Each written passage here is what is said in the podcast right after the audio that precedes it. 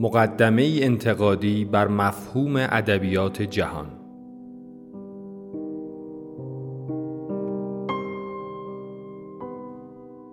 مدرس دکتر نوید نادری.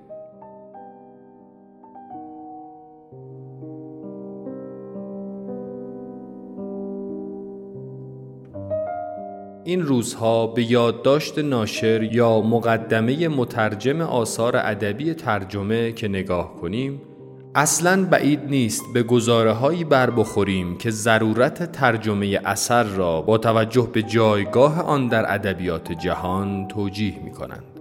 اما ادبیات جهان چیست و در چه بافت تاریخی و اجتماعی تبدیل به یک مفهوم شده است؟ شرایط تاریخی تعلق آثار ادبی به ادبیات جهان کدامند و جایگاه آثار در ساختار آن چگونه تعیین می شود نسبت جهان ادبیات با جهان دولت ملت ها و آن فرایند تاریخی که جهانی شدن نام گرفته چیست؟ و شاید مهمتر از هر چیز برای ما نسبت ادبیات جهان با تاریخ ترجمه چیست؟ در این دوره آموزشی ضمن شرح نوشته هایی از گوته، هردر، اریش اورباخ، پاسکال کازانووا، فردریک جیمسون، آمر مفتی و ادوارد سعید به بازخانی انتقادی تاریخ برساخته شدن مفهوم ادبیات جهان خواهیم پرداخت.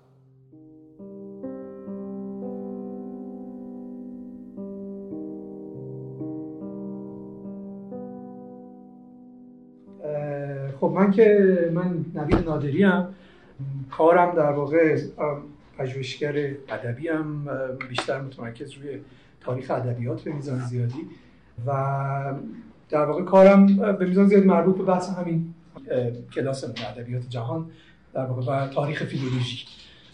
که حالا امروز می‌پردازیم به اینکه فیلولوژی چیه. امروز من یه مقدمه کلی میگم راجع به مسائلی که می‌خوایم توی این کلاس مطرح کنیم و از جلسه بعد در واقع دیگه مرتب یه سری مقاله های مشخص رو دنبال می‌کنم من در واقع من پس چیز می‌کنم چون چند تا از مطالبی که من می‌خوام مقاله که من می‌خوام مطرح کنم و راجبش حرف بزنیم و اینا مقاله که به فارسی ترجمه نشدن. اونایی که به فارسی ترجمه شدن که خب می‌تونیم بخونیم. اونم که حالا فارسی نیستن و نمی‌تونیم بخونیم. من در واقع سعی می‌کنم اینجا بیشتر لکچر اداره کنم و خودم در واقع خلاصه و اینا بدم از همه مقاله بحث مقاله ها رو در واقع بیارم تبدیل کنم به بحث کلاس. اینی که خب حالا اومدیم سر کلاس اسمش هست در واقع ادبیات جهان. وقتی میگیم ادبیات جهان راجع به چی داریم ادبیات جهان یعنی چی؟ همینجوری من واقعا می‌خوام بدونم چیزایی که تو ذهن آدم هست چی؟ ادبیات جهان یعنی چی؟ ادبیات انگلستان فرانسه آلمان. جواب خیلی خوبی آره جواب آره ادبیات اروپا. آره دیگه چی؟ و دیگه خود سعی کنیم حالا آره ادبیات جهان یعنی ادبیات انگلستان فرانسه آلمان هم تو پرانتز. مشخصا وقتی ما حرف از ادبیات جهانی می‌زنیم مثلا سراغ ادبیات سیاه بود آمریکای جنوبی یا مثلا شرق نمیریم حتی اگه سراغ اون هم بریم مثلا سراغ کسایی. حالا این نمونهش مثل ایشیگورو که درسته یه ملیت شرق داره ولی نهایتا برمیگرده به همون انگلستان. و همون اون مرکزیت کوچیکی که به همه سلطه داره. یا اینکه سراغ در واقع آدم مثلا سیاه هم میریم دیگه. یک آدم مثلا نویسنده های در واقع حاشیه ای ولی این مهمه که غالبا نویسنده های حاشیه ای که به زبان مرکز می نویسن انگلیسی می نویسن فرانسه می نویسن بخش برمیگردن. کدوم بخش؟ به همون بخشی که صحبتشو کرد فریدش انگلستان و بحث این میزان زیادی دیگه چی؟ میگیم ادبیات جهان به چی فکر می‌کنی؟ با نظری سیستم جهانی خب بعد از دوره مدرنیته اصلا جهانی شدنه و مفهوم جهان چیز میشه. و این وقت هم که بحث از حالا گفتم آمریکای جنوبی و فلان مترال هست ولی اون شکلی که متروپول می‌خواد یا اون شکلی که چیزای مرکزی می‌خوان حاشیه رو تعریف کنن اونو ما بر اساس هم مثلا توی سینما ما یکی مثل اصغر فرد بردیم که اصلا مثلا مبتذل به معنا ممکنه بسازه ولی خب می‌تونه مثلا اسکار ببره چون اون چیزی که اونا می‌خوان رو ازش هویت رو یه جوری دوباره بازنمایی می‌کنن این واقعیت رو دور بازنامه من نمیره مثلا خیلی چیز درسته مثلا توی ادبیات سیاه‌پوستا که بازم گفتم مثلا اون مایوس کاپاسیاس چیه نمی‌دونم چیزی که رومانی که یه نفر نوشته بود. مثلا حالا فانون میاد نقدش می‌کنه و این نگاهی که یک سیاه پوست داره و دقیقا از دریچه یک روی خودش داره. یعنی فکر می‌کنم یه بخشی بخش بزرگیش با هژمونی و چیزایی که توی مدرنیته اتفاق میفته مثلا مثلا هویتی که تو کاملا بر اساس دیگری تعریفش می‌کنی فکر کنم با اون یکم که خورد. این این مسئله نظریه مرکز پیرامون و سیستم جهانی احتمالاً خیلی مهمه. چون احتمالاً مهمترین چیزی که توش هست اینه که یک سیستم وجود داره. درسته؟ یک سیستم وجود داره و این سیستم منتها سیستمی که نابرابره حالا این اگه بخوایم چون واقعا مفهوم ادبیات جهان میزان زیادی از تئوریسینایی که مفهوم ادبیات جهان می‌پردازن دقیقا به ویژه مثلا پاسکال کازانووا و کسایی که به کازانووا جواب میدن جیمسون مثلا که حالا به کازانووا به صورت مستقیم جواب نمیده ولی پیش از اون این مبحث رو مطرح کرده و اینا. همشون دارن اتفاقا به والستین فکر می‌کنن. همشون دارن به سیستم در واقع مسئله سیستم تئوری و مسئله در واقع مرکز و پیرامون فکر می‌کنن. و یه چیز خیلی مهم این تو چیه؟ اینه که پس ادبیات جهان وقتی میگیم انگار که مثل همون مسئله مرکز و پیرامون انگار ما یک دونه ادبیات داریم. ادبیات جهان. ولی اول کار این یه خورده چیز دیگه متناقض نماس اینجوریه که خب مثلا ما میگیم ادبیات ادبیات رو اصولا بر مبنای در واقع بر مبنای ملی ادبیات رو ما تقسیم می‌کنیم. درسته؟ میگیم ادبیات فارسی ادبیات انگلیسی ادبیات نمی‌دونم فرانسه ادبیات فلان. ولی پس ولی در این حال در این حال که این تقسیم بندی اینطوری رو داریم ولی انگار که وقتی میگیم ادبیات جهان یک چیز مشخصی است. یک ادبیات در جهان وجود داره. یه نظام ادبی در جهان وجود داره. یک نظام ادبی واحد در جهان وجود داره. حالا اگه بخوایم بیایم به این نظام ادبی واحد در جهان فکر کنیم چجوری می‌تونیم بهش فکر کنیم؟ آیا هست اصلا چنین چیزی؟ یک نظام ادبی واحد در جهان وجود داره. مثلا به چه فرمای ادبی میشه فکر کرد؟ حماسه. حماسه چرا؟ ادبیات حماسی فکر کنم توی ادبیات اکثر ملیت ها پیدا میشه. مثلا شعرم پیدا میشه.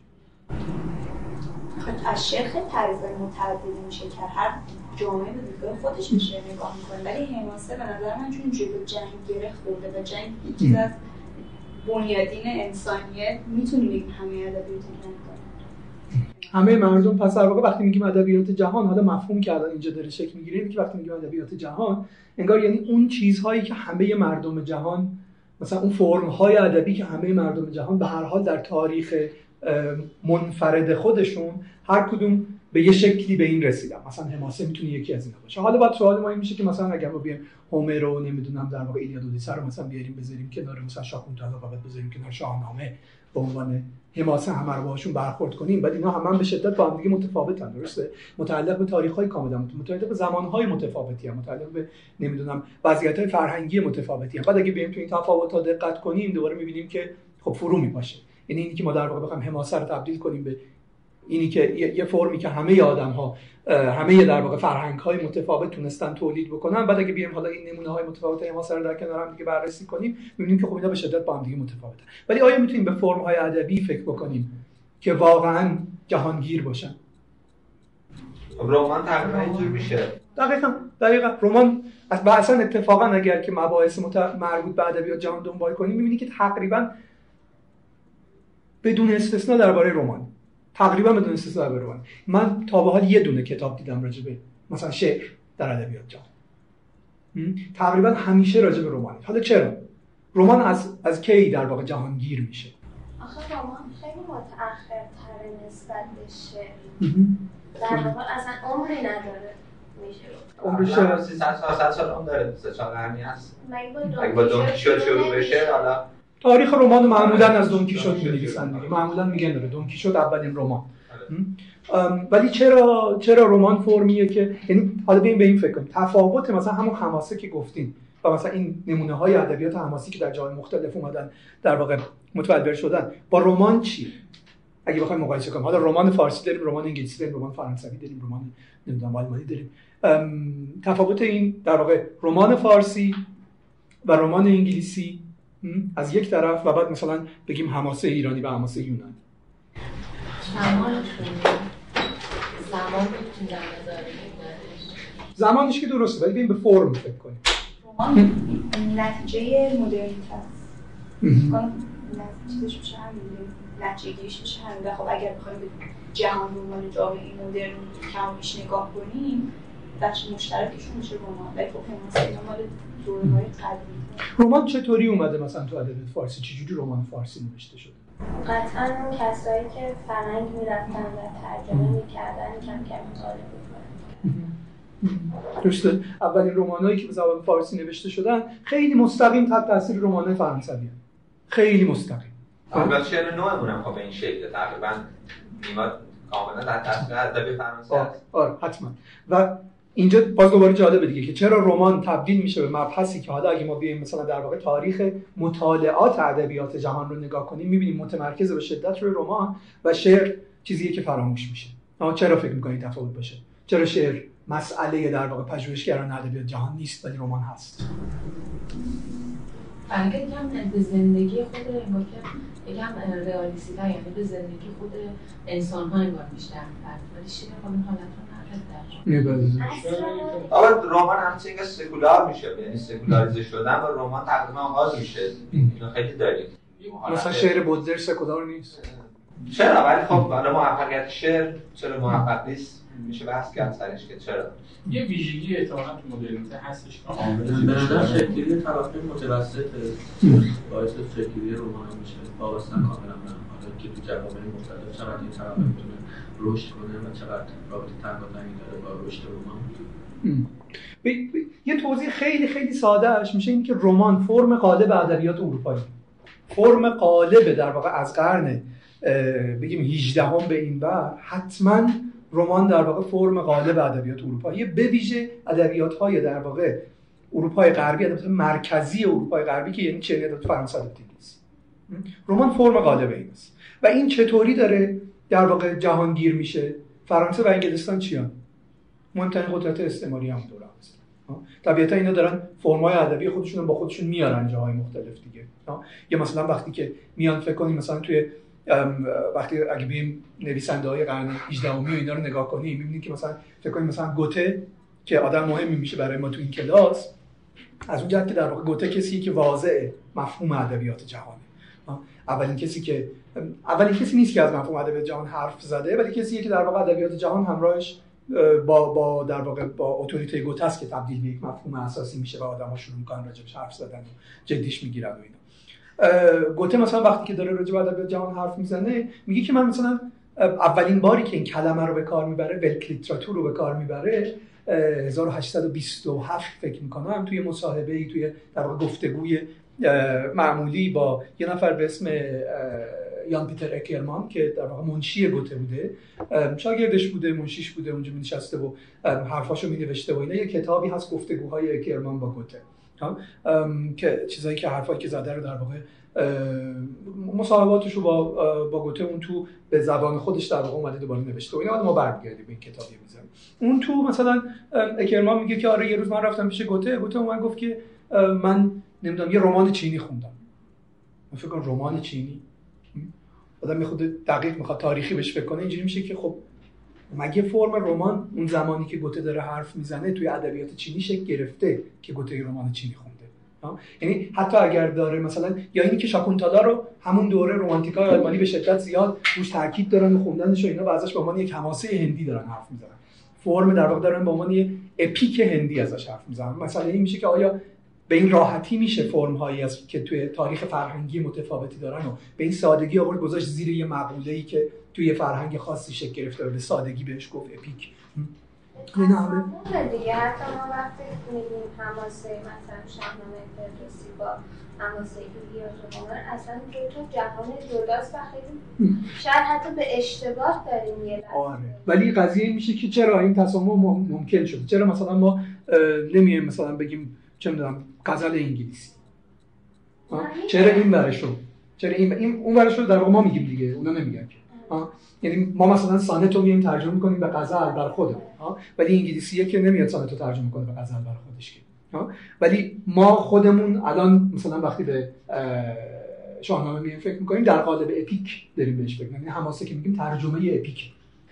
پس این یه مسئله است. یعنی رمان به عنوان فرمی که در واقع فرم قالب ادبیات اروپاست و طی یک فرایند تاریخی خاصی جهانگیر میشه. این یکی از مسائلیه که ما می‌تونیم در واقع از طریقش به ادبیات جهان فکر کنیم. از طریقش می‌تونیم به ادبیات جهان فکر کنیم. پس یکی از مسائل میشه چی؟ میشه اینی که تاریخ گسترش یافتن فرم های ادبی چجوریه؟ حالا فرمو یه پرانتز کوچیک چطوری می‌تونیم بهش فکر کنیم؟ فرم مثلا من دارم نقل قول می‌کنم از فرانکو مورتی که یکی از پژوهشگرای مهم همین مسئله ادب جهانه که میگه فرم می‌تونیم اینجوری تعریف کنیم. صورت مجرد مناسبات اجتماعی. حالا صورت مجرد مناسبات اجتماعی. مثلا چرا فرم رمان؟ حالا می‌تونیم بگیم صورت مجرد چگونه مناسبات اجتماعی هم مسائلی که یه میزانی مطرح شد. مدرنیته تمام اینا چرا؟ مثلا توی فرم رمان فکر کن چرا میگن دونکی شد آغاز رمانه؟ به خاطر اینکه ما یه گذر داریم از ادبیات در واقع شهسواری ادبیات رومانس که توش در واقع کاراکترها شخصیت های در واقع شهسواری خودشون در واقع ما رشد و نمی‌دونم دگرگونی فردی اینها رو دنبال نمی‌کنیم. ما چجوری داریم تو ادبیات شهسواری با کاراکترها مواجه میشیم؟ تو موقعیت های متفاوت. با اینا مواجه میشیم. درسته؟ تو این موقعیت تو موقعیت A بعد مثلا همین کاراکتر میاد میره تو موقعیت بعدی. ما در واقع این کاراکترها مثلا ممکنه اصولا در واقع تمام مدتی که ما این کاراکتر داریم هیچ تحول شخصیتی خاصی پیدا نکنه. فقط ماجراهای متفاوتی داره از سرش میگذره. وقتی که میایم تو دون کیشوت حالا با شخصیت دون کیشوت مواجه میشیم شخصیت دون کیشوت یکی از در واقع prototype شخصیت رمان به این معنا که بعدا مثلا ما شخصیت دون کیشوت می‌تونیم کجا پیدا کنیم؟ تو مادام بواری هم می‌تونیم پیداش کنیم درسته؟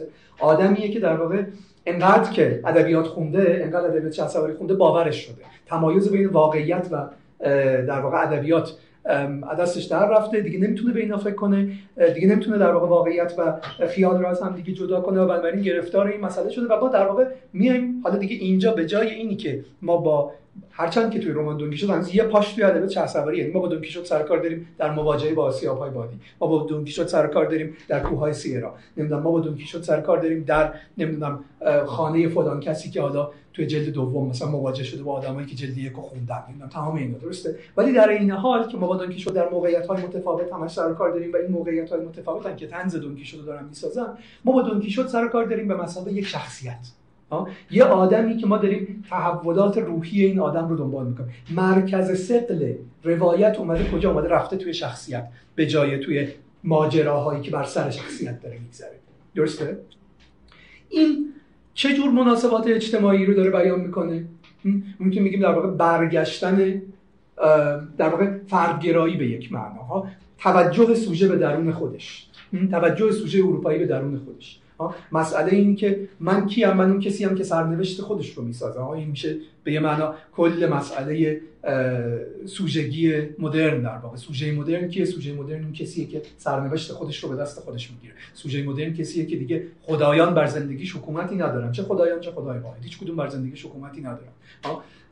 در واقع داره تقدیر خودش رو به دست خودش گرفته. و مسئله در واقع همین حالا بیایم از قرن 17 می که دونکیشوت توش باشه دنبال کنیم بیایم تا قرن 19 هم در واقع چیزی که تخریب میشه توی این فرایند چیه؟ اتوریته کلیساست. اتوریته که آینده من رو داشت مشخص می‌کرد. تقدیر الهیه که داره. در واقع بساطش برچیده میشه و چیزی که جایگزینش میشه انسانیه که قهرمانوار سرنوشت خودش رو به دست گرفته. حالا تو دونکیشوت البته ما با در واقع اون سویه خندهدار این قضیه در واقع پارودی آدم به یک معنا شد. آدمیه که در واقع این سرنوشته رو هی می‌خواد به دستش بگیره ولی ما در واقع با این فرآیند سرکار داریم که نمی‌تونه این کار انجام بده. حالا میایم جلوتر و بعد می‌بینیم که مثلا توی قرن 19 هم در واقع اون فرم عالی رمان به معنا کجا شکل گرفته به اون چیزی که بهش میگن بیلدونگس رمان. که چیه بیلدونگس رمان؟ ترجمه می‌کنم تو فارسی به اسم چی؟ ادبیات پرورش میگن درسته؟ ادبیات پرورش بهش رمان پرورش یکی از ترجمه شاید رمان شخصیت ترجمه کرده حتی. توی بیلدونگ شما ما در واقع بیلدونگ چیه؟ بیلدونگ کلمه در واقع به معنی فرایند ساخته شده. این در واقع آدمیه که داره ما توی بیلدونگ مثلا با آدمی سر کار داریم که حتی مثلا فکر کنید از جوانیش اینو دنبال می‌کنیم تا پیریش. ما با یه در واقع تحولات یک آدم سر کار داریم. با برآمدن یک آدم با فردیت یافتن یک آدم سر کار داریم.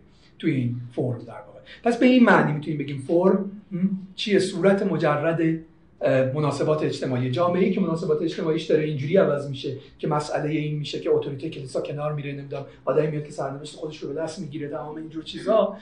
فرمی ادبی هم که تولید می‌کنه مثلا میشه گفت که فرم ادبیه چه اتفاقی براش میفته حرکت از سمت رومانس در واقع که متمرکز بر موقعیت به سمت رمان که متمرکز بر شخصیت متمرکز بر تحولات درونی شخصیت. شما چیزی می‌خواستید؟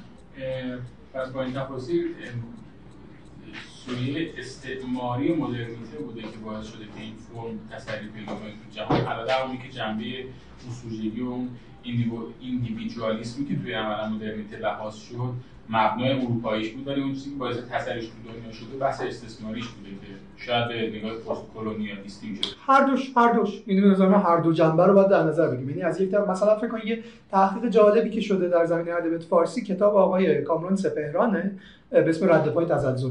نمی‌دونم راجع به در واقع شکلگیری رمان تاریخی در ایران. از یک طرف مسئله اینه که آره رمان تاریخی یه فرمیه که داره مستقیم وارد میشه. و این مسئله مخصوص ادبیات فارسی نیست. در واقع شما مثلا یه مقاله بنیادی هست توی جریان در واقع مطالعات ادبیات جهان از فرانکو مورتی. من این مسئله فرمم که مطرح کردم از اونجا مطرح کردم. به فارسی هم اتفاقا ترجمه شده توی کتاب ادبیات و جهان. که آقای شاپور اعتماد ترجمه کردن. به فارسی اسم مقاله هست به فارسی ترجمه کردن حدسیاتی درباره ادبیات جهان حدسهایی درباره ادبیات جهان. که چیز در واقع اونجا مثلا اینو مرتی میاد عنوان یه قانون ادبیات جهان مطرح می‌کنه که اصولا مواجهه ادبیات های غیر از اروپای غربی یعنی حتی اروپا شرقی. با ادبیات اروپای غربی اینطوریه که چه اتفاقی داره میفته؟ اینجوریه که معمولا ما در واقع مواجهه یک فرم خارجی رو داریم با محتوای لوکال با محتوای داخلی با محتوای منطقه که بعد دقیق تر که می‌کنه فرمولشو میگه در واقع ما چی داریم؟ فرم خارجی داریم پی... یعنی که فرم میگه پیرنگ خارجی داریم شخصیت های داخلی داریم و صدای راوی داخلی. حالا بیایم مثلا آقای سپهران که مطالعه کرده شکلگیری رمان تاریخی ایران رو توی فاصله 1300 تا 1320 میشه در واقع اینو توش دید که فرم رمان تاریخی داره از ادبیات اروپایی میاد. همونجا مثلا یه مسئله جالبی رو مطرح می‌کنه. من یه راجب در واقع دفو راجب دنیل دفو یه چیز جالبی رو مطرح می‌کنن که برمیگردم مسئلهش. ولی همونجا ما در واقع می‌بینیم که اتفاقی که داره میفته اینه که یه فرم رمان تاریخی داره از ادبیات اروپایی وارد میشه ولی بعد ما با شخصیت های کاملا داخلی سر کار داریم حالا اینکه این شخصیت های داخلی چطوری شکل گرفتن اینا مبحث آقای سپهران رو می‌تونیم بریم بخونیم. کتاب جالبی به هر حال از من پیشنهاد می‌کنم که یه نگاهی بهش بندازید. شخصیت های داخلی داریم شخصی که حالا یه شخصیت تاریخی ایرانی هم کوروش کبیر کیشه نمی‌دونم. فلان نمی‌دونم فریدون نمی‌دونم. بعد شخصیت های معاصر داریم نمی‌دونم آدمایی که تو همون دوره فاصله 1300 نمی‌دونم تا 1320 دارن زندگی می‌کنن یا مثلا شخصیت دوره مشروطه تو این رمان بازسازی شدن. و بعد یه راوی که داره انگار از یه طرف می‌خواد حکایت بکنه این مسئله در واقع این فرم در واقع فرم اروپایی رو می‌خواد این فرم رو بسازه توی روایتش ولی از جانب دیگه هی با شخصیت های سر کار داره که کامل توی این فرم نمی گنجن بنابراین صدای راویه به یه معنا به لکنت میفته راوی. اما بنابراین صدای راوی درست در نمیاد توی ادبیات های حاشیه‌ای تمرین می‌خواد تا صدای راوی درست در بیاد. این چیزیه که حالا آقای سپهران میاد اینجوری می‌خونن که این در واقع اون چیزیه که اسمش می‌ذارن تزلزل. اینجوری خودشون تبیینش نمی‌کنن. یا این تزلزل در واقع تزلزل موقعیت اجتماعیه که این رمان تاریخی داره تو شکل می‌گیره. درسته؟ ولی از طرف دیگه این این که این صدای راوی داره در واقع اتفاقی داره میفته تمایز این دو تا فرمه که اینجوری شکست ایجاد می‌کنه این خانش مورتی. الان این تقسیم بندی که شما فرمودی راجع به رمان طبقه اجتماعی یعنی این در نظر گرفته نمیشه. مثلا که در قبل در گذشته شخصیت های اصلی زن شخصیت های فرادست بودن خدای گونه تر بودن ولی بعدا زمینی تر میشن یعنی بیشتر چیزی این دسته بندی در این گذشته یعنی که؟ مثلا توی همون مثلا حواسه یا ادبیات یا مثلا قبل تر در واقع این شخصیت های زن فرادست بودن یه یه قشر خاصی بودن یه از دسترس مردم. وقتی میریم تو رمان قرن 18 شخصیت اون کیا فرا... مثلا زمینی تر میشن انگار. یه ذره مثلا که تمایز بین مثلا اپیک و رمان داره میشه درسته؟ تمایز بین فرم حماسی و رمان داره میشه. داخل خود رمان نیست درسته؟ ولی باز دوباره وقتی میریم سراغ قرن 18 مثلا شخصیت ما غالبا در واقع یه, یه اتفاقی افتاده دیگه. این چیزیه که مثلا فکر کنید چندین نفر اومدن مثلا سارتر توی ادبیات چیستر رو حرف می‌زنیم ما در واقع از روایتگری آریستوکراسی داریم حرکت می‌کنیم به سمت روایتگری بورژوازی. درسته. تو رمان‌های قرن 18 هم و 19 هم که دوره اوج رمان باشه رمان اروپایی باشه در اون معنای کلاسیکش در واقع ما عموما با بورژوازی سرکار داریم. بورژوازی که داره خطاب به بورژوازی هم حرف می‌زنه. قبل از اون ما یه وضعیت دیگه ای داریم ها. حالا ولی فکر می‌کنم توی این بحث ما و در واقع وقتی میاد رمان که داره جهانگیر میشه همون رمان قرن 18 و 19 واقعا که داره جهانگیر رمانیه که در واقع وقتی میریم مثلا رمان تاریخی که آقای سپهران اومدن توی ایران مثلا بررسیش کردن مسئله چیه؟ مسئله مسئله انسان ایرانیه که قرار تبدیل بشه به یه آدم تاریخی. قرار تبدیل بشه به کی؟ قرار تبدیل بشه به کسی که می‌تونه خودش رو وصل کنه به یه عمق زمانی. می‌تونه خودش رو وصل کنه به یه عمق تاریخی. می‌تونه بگه من همونیم. مثلا که نمی‌دونم کوروش کبیر نمی‌دونم پادشاه هم بود. مثلا من همونی هم که دارم از اونجا درسته؟ قرار یه تبار بسازه برای خودش به یه معنی میشه اینو اینجوری خوند که قرار در واقع عمق تاریخی بده به یه موقعیت ملی. درسته؟ به یه موقعیت جغرافیایی قرار عمق تاریخی بده. قرار در واقع ما بریم تو بعد زمان حالا زندگی کنیم. یعنی چی؟ مثلا بیاین نگاه کنید ببینید این یه تمایز بنیادیه بین اروپا و غیر اروپا. غرب و غیر غرب. غرب ما وقتی ازش حرف می‌زنیم معمولا توی مقولات زمانی داریم ازش حرف می‌زنیم. درسته؟ تاریخ ادبیات غرب رو چجوری طبقه بندی باروک کلاسیک نمی‌دونم رمانتیک فلان وقتی میگیم که ادبیات ایران ادبیات نمی‌دونم خاورمیانه. ادبیات آفریقا گلد قاره ادبیات اینا همه مقولات جغرافیایی. درسته؟ اروپا تو مقولات زمانی داره خونده میشه. غرب داره در چون آمریکا شمالی هم داره در بر می‌گیره دیگه. این داره تو مقالات زمانی خونده میشه یکی داره تو مقالات جغرافیایی خونده میشه. وقتی که رمان داره میاد توی ایران انگار این جغرافیاه که تو همون دوره هم هست که داره در واقع تاریخی میشه دیگه. داره یعنی این مسئله ای که مثلا امروز ملت میرن سر مقبره کوروش با مثلا شعار میدن ما تاریخش رو اگه بخوایم دنبال کنیم از قرن 19 اون نمی‌رسیم. مسئله جاییه که این جغرافیا داره میره داخل تاریخ. داره انگار فرند سابسامشن داره درسته داره میره قرار تاریخی بشه. قرار حالا من نسبت خودم رو با گذشته اینطوری تعریف کنم. اگه بیایم مثلا قبلش رو نگاه کنیم یه پارادایم دیگر نگاه کنیم مثلا شما بیاین ادبیات ایران رو بیاین مثلا تو زمان حافظ نگاه کنیم. اولین شرح معروفی که بر حافظ نوشته شده شرح شیخ احمد سودی شما دوتا من قبلا این حرف زدم نگید. کجا نوشته شده؟ هست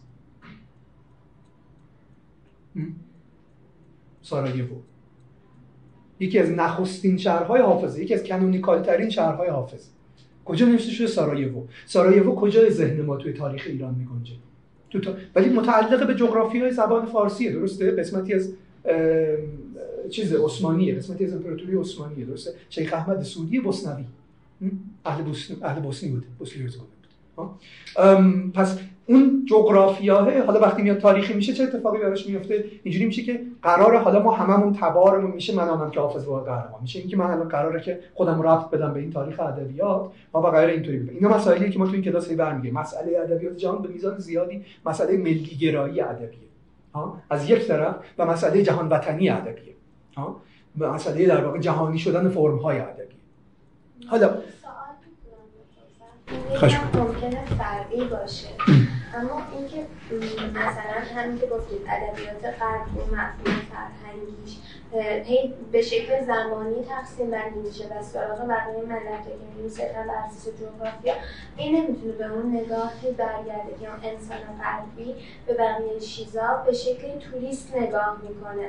و همینطور که به جاهای دیگه به یه سری چیز افراد یا جاهای پایینتر نگاه می‌کنه. به تمام محصولات اون حتی محصولات ادبیشون هم صرفا به یه چیز جالب که از اونجا اومده نگاه می‌کنه و جدی نمیگیرتش که توی اون زمانه بخواد بگنجونتش مثل یه محصول کشاورزی صرفا به بحث جغرافیایی رفتش. ببین آره ولی به نظرم مسئله پیچیده تره تبیینش نیاز نیاز به این داره که ما برهان بیشتری بیاریم برای اینکه تبیین کنیم. در واقع آره, آره. به یه معنا آره. یعنی در واقع ادبیات شرق اینجور برخورد می‌کنن شما فرمودید من متوجه نشدم مثلا ببینید مثلا فکر کنین که مثلا این توریست در واقع استاریه که حتی مثلا گوته اول توی مقالاتی که راجع به دیوان غربی شرقی می‌نویسه استفاده می‌کنه. میگه که من که میگه من اومدم یه سری چیزایی از یه جایی از یه زبان دیگه ای آوردم. میگه من خوش دارم من به چشم یه گردشگری نگاه کنم که رفته جاهای دیگه و داره سعی می‌کنه با زبان اونها رابطه بگیره. برخورد توریستی در واقع به عنوان یه استعاره خیلی بنیادی که داخل از تاریخ خودمون ادبیات داره در میاد. و آدما دارن راجبش حرف می‌زنن. ولی از طرف دیگه من فکر کنم چیز مهمتر اون برخورد توریستی نیست. چیزی که مهمه اینه اون مسئله گیاهه. مسئله اینه که در واقع ببین تف... یه تفاوتی هست باز دوباره اگه این تمایز در واقع زمان و مکان رو بخوایم بفهمیم این نظم یافتن تاریخ در واقع نظم یافتن فرهنگ اروپایی بر محور زمان در برابر نظم یافتن در واقع همه جاهای دیگه بر محور مکان. ما در واقع تاریخ انسان داریم. ببین ما دو تا کلمه داریم تو انگلیسی جفتش تو فارسی میشه انسان. یکیش human ه درسته؟ یکیش anthropos درسته؟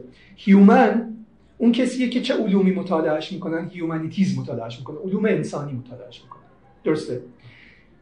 جامعه شناسی مثلا ما humanities هم معنای کلاسیکش دیگه. امروز anthropology هم جزء humanities جامعه شناسی مطالعهش می‌کنه. تاریخ ادبیات مطالعهش می‌کنه. نمی‌دونم چه می‌دونم تاریخ اقتصادی مطالعهش می‌کنه. تا درسته. آنتروپوس رو چی مطالعه می‌کنه؟ آنتروپوس رو دانش زیست شناسی انتروپولوژی انسان شناسی اولش انسان شناسی زیستیه دیگه. انسان شناسی مبتنی بر نژاد شناسی زیست شناسی تمام اینا. توی قرن 20 که میشه انسان شناسی فرهنگی و این مسئله دیگه پیدا میشه. یه جوری در واقع خودشو نزدیک می‌کنه به روش علوم انسانی. در واقع می‌تونیم بگیم که این این نظمه رو که نگاه کنیم می‌تونیم بگیم در واقع ما با تاریخ انسان سر کار داریم و جغرافیای فرهنگی ابژه انسان شناسی جغرافیای فرهنگی انتروپوس. به خاطر همینه که مثلا میگم ببین خیلی ساده ما تو این تقسیم بندی روزمره می‌تونیم ببینیم اینا رو دیگه. مثلا اینجوری که ادبیات فارسی ادبیات آفریقا ادبیات خاورمیانه. بعد ادبیات کلاسیک ادبیات باروک ادبیات فلان. اینا دارن رو محور یه محور دیگه چیز میشن ما فرایند مدرن شدن به یک معنا فرایند رفتن داخل این محور زمانی. فرایند حل شدن توی زمان. سابسیوم شدن داخل زمان داخل محور زمان. حالا اینا یه خورده فکر کنم توی بحثامون که پیش بریم توی این کلاس یه خورده چی یعنی ما ادبیات مثلا ایران نمی‌تونیم تاریخ نگاه بکنیم چرا؟ حتما می‌تونیم. یعنی این کار می‌کنیم حتی.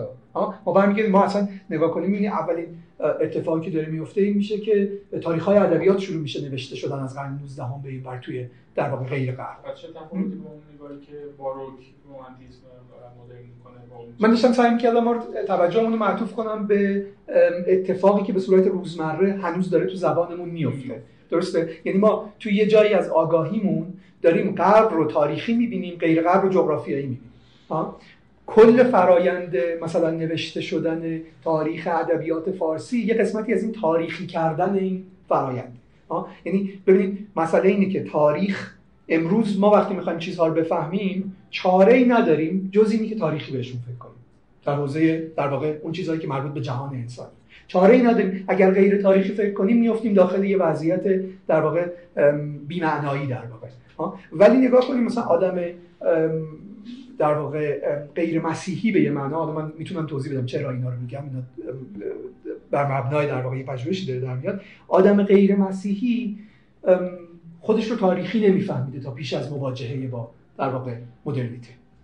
خودش رو تاریخی نمیفهمیده یعنی چی؟ یعنی اینی که من مثلا وقتی که می‌خوام یه پدیده ای رو توضیح بدم. اگه اینجوری شروع کنم که این اول این بود بعد این بود بعد این بود بعد این بود این یه شکل از برهانه. اگه می‌خوام یه پدیده رو توضیح کنم شروع توضیح بدم شروع کنم ازش شروع کنم که خب مثلا خیلی اینجوری شکل گرفت و بعد نمی‌دونم آدم‌ها هبوط کردن و اومدن رو زمین و نمی‌دونم فلان اینا یه جوری دیگه شکل گرفته. درسته که این اسطوره مشترک ادیان ابراهیمیه ولی توی مسیحیت تقسیم میشه به عهد عتیق عهد جدید. انسان قدیم انسان جدید. نمی‌دونم جهان قدیم جهان جدید. یه محور زمان داره کار می‌کنه. اونجا این بس شد. حالا بیاین پس این یکی از مسائلی که ما چطوری می‌تونیم به ادبیات جهان فکر کنیم؟ پس در واقع در واقع چیه؟ تسری یافتن این فرم های ادبی به بقیه جهان و مسئله اینه که حالا این به این معنی نیست که اون نگاه پست کلونیاله کجا بد میشه. اینجوری میشه که من بیام فکر کنم که حالا مثلا این فرم اروپایی اومد توی ایران بعد دیگه ما حتما می‌خواستیم این کارو بکنیم و ما بخواستیم فقط تقلید کنیم و نمی‌دونم. نه اینطوری نیست. نوشتن رمان به زبان فارسی داخل در واقع این موقعیت ملی یه کارکرد خیلی ویژه و مشخص داشته. و کارکرده چی بوده؟ فرایند در واقع تاریخی شدن این انسان ایرانی برای خودش بوده. انسان ایرانی داشته از این طریق در واقع خودش رو به عنوان خودش رو میآورده میذاشته زیر مجموعه هیومن به جای زیر مجموعه انتروپوس. داره در واقع خودش رو حالا تاریخی می‌فهمه. داره اینجوری می‌فهمه که ببین منم یه تمدنی دارم منم یه گذشته ای دارم و این گذشته رو من می‌تونم روایت بکنم. حالا اینی که پاتولوژیش امروز چیه؟ به کنار ولی اینی که در واقع این پس یه چیزی نیست که صرفا تقلید صرف باشه. ها مسئله که این آدم ناچاره که خودش رو تاریخی بکنه ما نمی‌تونیم. ما اگر امروز غیر تاریخی فکر کنیم در واقع چه اتفاقی برامون میفته؟ اتفاقی برامون میفته که ما میشه سعی کنیم راجع به بعدین خرمشاهی بگیم که مثلا برمیگردیم میگیم که حافظ و گوته چیشون به هم میگه شبیه؟ اینی که احترامی که ناپل اون به گوته گذاشت شبیه احترامی که تیمور به حافظ گذاشت. ما یه چیز بی ربط عجیب غریب اینجا چه جوری میشه چیزی رو ما با هم دیگه مقایسه کرد مسئله چیه؟ مسئله مقایسه غیر تاریخی. حالا پس این یه یه بچیه که می‌تونیم بهش فکر یه بچه دیگه که می‌تونیم به ادبیات جهان فکر کنیم چیه؟ اینه که بیاید فکر کنیم مثلا بیاید خودمون رو بذاریم یه جایی در مثلا قرن 18 میلادی 17 میلادی حتی بهتر. بیم خودمون بذاریم من آدم فارسی زبان. دارم مثلا ادبیات رو به زبان فارسی می‌خونم. درسته؟ فلسفه رو به چه زبانی دارم می‌خونم؟ عربی. دارم می‌خونم. فلسفه رو دارم به زبان عربی می‌خونم. درسته؟ نمی‌دونم فقه و نمی‌دونم قانون و در واقع اینا به زبان عربی. درسته؟ لشکر کشورم داره چه زبانی حرف می‌زنه؟ به میزان زیادی به ترکی داره حرف می‌زنه. نیروی نظامیم داره به ترکی حرف می‌زنه. من در واقع پس توی قرن 17 و 18 اینا که بیایم تا قرن 19 هم همین شرایط تقریبا به میزان زیادی هست. بریم تو دوره شکوفایی مثلا ادبیات همون موقعی که میگم شیخ احمد سودی داره توی بوسنی شهر حافظ می‌نویسه. شیخ احمد سودی زبان روزمرهش تو کوچه خیابون چی حرف می‌زنه؟ ترکی. حرف می‌زنه ترکی عثمانی داره حرف می‌زنه درسته؟ ولی وقتی داره کار ادبی می‌کنه پژوهش ادبی می‌کنه داره به فارسی می‌نویسه. داره به ترکی هم می‌نویسه ولی داره راجع به شعر فارسی می‌نویسه. درسته؟ پس ما در واقع با یه جغرافیای فرهنگی چند زبانه سر کار داریم. درسته؟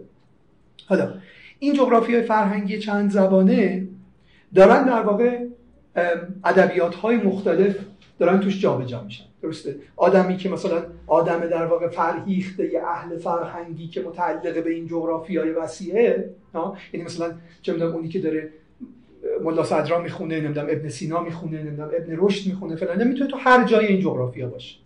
درسته؟ تازه اگه به این فلسفه رو اگه بخوایم نگاه کنیم خیلی وسیع‌تر میشه. میره تا اندلس. تا حداقل 1492 میره تا اندلس. درسته؟ میره تا غرب غرب اروپا. درسته؟ یعنی شما مثلا تو قرن دوازدهم اگه برید توی دانشگاه پادووا به عنوان یکی از مهمترین دانشگاه هایی که داره علم اروپایی رو پیش می‌بره و تو اون موقع زدن از اروپا چیز عجیبیه. جهان مدیترانه رو در واقع. مرکز از مراکز اصلی علمی اون جهانه. شما اگه بخواید ارسطو بخونید شرح کی رو از ارسطو می‌خونید؟ ابن رشد رو ترجمه شده به لاتین. زبانهای در واقع این منطقه زبانهای متفاوتی داره درسته؟ و آدم فرهیخته احتمالا این توانایی رو داره که ادبیات رو به این زبان بخونه فلسفه رو به اون زبان بخونه نمی‌دونم. با این زبان در ارتباط باشه. میریم مثلا توی قرن فکر می‌کنم مثلا دهم که بریم توی دربار مثلا سیسیل پادشاه. اصلا یکی از زبانایی که به صورت در مادرش عرب بوده. یکی زبانایی که داره حرف عربی. توی دربارش شاعرها هستن شعر پروانسال دارن میگن از یه طرف. شعر در واقع چیزی که تو ادبیات انگلیسی بهش میگن چی کورت تو ادبیات اروپایی در واقع دارن اونا دارن شعر میگن. از یه طرف دیگه مثلا کی داره نمی‌دونم مثلا فلسفه فلاسفه و اینا دارن در حتما دارن در گفتگو با ابن رشد حرف می‌زنن. از اون طرف مثلا یهو یه شخصیت رو مثل موسی ابن میمون که کتاب دلایل الحائری رو داره و داره به عربی می با خط عبری و در گفتگو با مفسرهای قرآن نمی‌دونم مثلا مسلمان.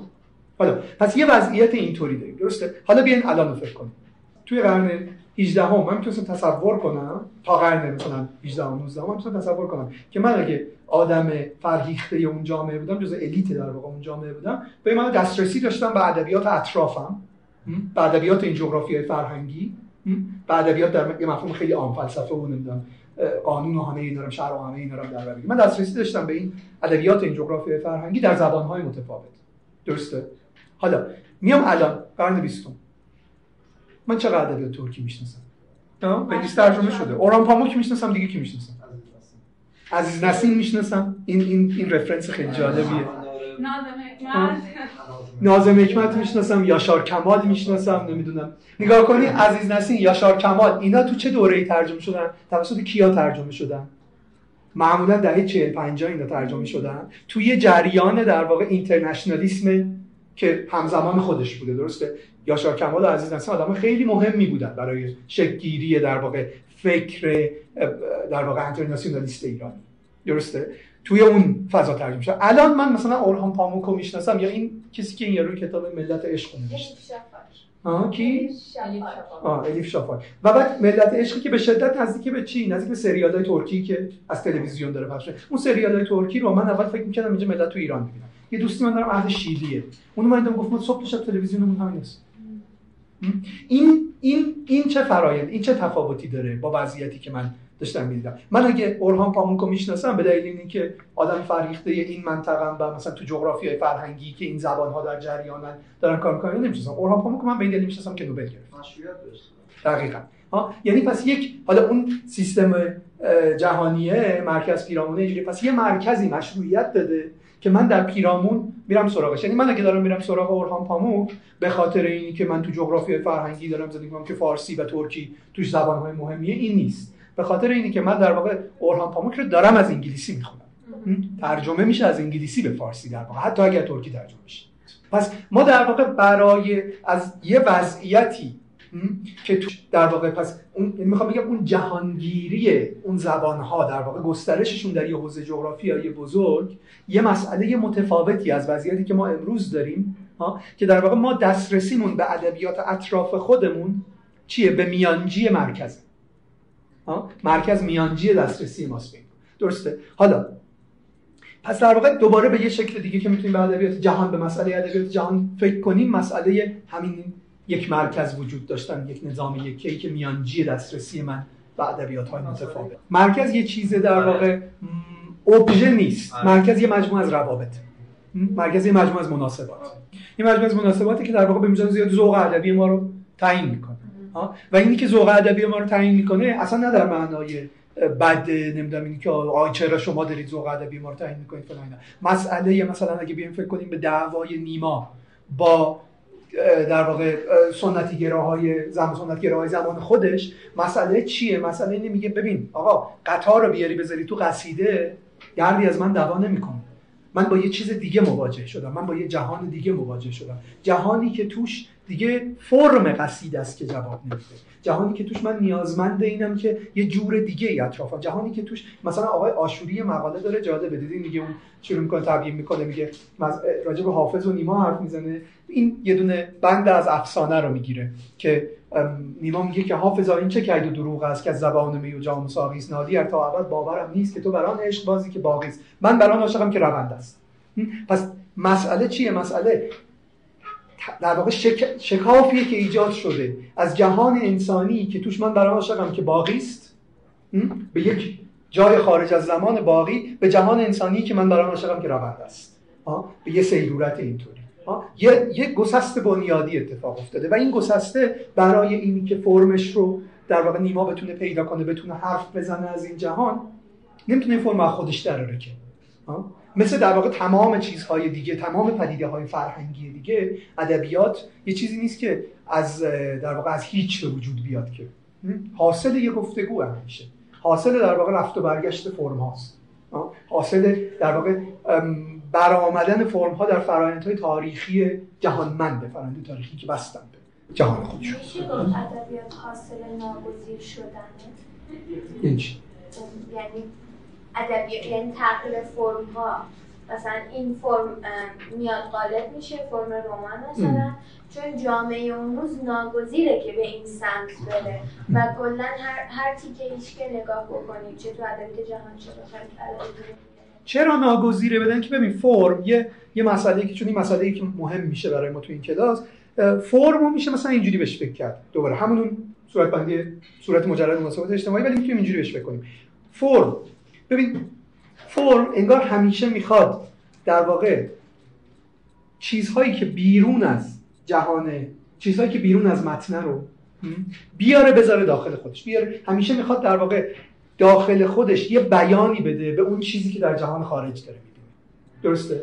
حالا فرمی که موفق میشه فرمیه که امکان این رو برای من ایجاد می‌کنه که وقتی دارم اینو می‌خونم به یه درکی از این جهان بیرون برسم به پیوندهای چیزهای جهان بیرون با هم دیگه برسم بتونه اینو در واقع نه به درک حتی مفهومی لزوما به درک حسی برسم بتونم یه اثری روی من بذاره که در واقع منو معطوف بکنه توجه منو به جهان بیرون از خودم به شکلی که پیش از این نمی‌تونستم. حالا مسئله نیما با در واقع سنت گرای زمان خودش چیه؟ میگه آقا وقتی شما میای مثلا قصیده قطار می‌نویسی این باز دوباره کاری نمی‌کنه. به لحاظ فرمان من هنوز تو همون جهان قبلی هم مسئله اینه که ببین این بیرون جهان تغییر کرده. ها مسئله اینه که مثلا یدالله رویایی و احمد شامدو رو دعوت کردن. رادیو شنیده اینو خیلی خیلی مصاحبه جالبیه. گوش دادن این آدم ذهن آدم چیز می‌کنه. میگه که چی؟ یدالله رویایی مثلا خیلی خوب می‌زنه. میگه آقا چطوری که شما کاشی غیر قرینه تو حمومت داری؟ ها ولی چیز نداری. ولی حاضر نیستی شعر تو از فرم قرینگی در بیاری. مثلا اینکه جهان من دیگه قرینه نیست چیزاش با هم دیگه. پس بنابراین من این این فرم دیگه بیان نمی‌کنه جهان من. این فرم نهایتا یه نوستالژی داره بیان می‌کنه. حالا. چی؟ یه جور ناگزیری. من ناگزیرم از که عوض بدم چرا عوض کنم چرا ناگزیرم بخاطر اینکه جهان اطرافم تغییر کرد؟ پس اولین چیزی که نیاز داریم برای فکر کردن به ادبیات جهان اینه که ادبیات جهان با خودش این همان نیست. یعنی چی؟ یعنی وقتی که ما میگیم ادبیات جهان خب اول چیزی که فکر می‌کنیم اینه که خب ادبیات جهان یعنی چی؟ ادبیات جهان دیگه. یعنی ادبیاتی که از همه جای جهان در ولی اینطوری نیست. ادبیات جهان ها یک تاریخ مشخص داره. پس ما تو این کلاس ما کاری که می‌خوایم بکنیم اینه که در واقع این تاریخ مفهوم ادبیات جهان رو پیگیری بکنیم ببینیم چطوری ساخته شده که بعد ببینیم امروز وضعیت خودمون رو چطوری می‌تونیم بفهمیم. درسته؟ اینجوری بعد بتونیم به این فکر کنیم که چرا مثلا این ابسشن فرهنگی در ایران وجود داره که چرا ادبیات ما جهانی چرا رمان فارسی جهانی نشده؟ این یه سوال گنده است دیگه. هر سال سر جایزه نوبل این سوال دوباره مطرح میشه. چجوری شد که ما جایزه نوبل نگرفتیم؟ ما می‌خوایم به این جواب بدیم در واقع که چرا این سوال مطرح میشه؟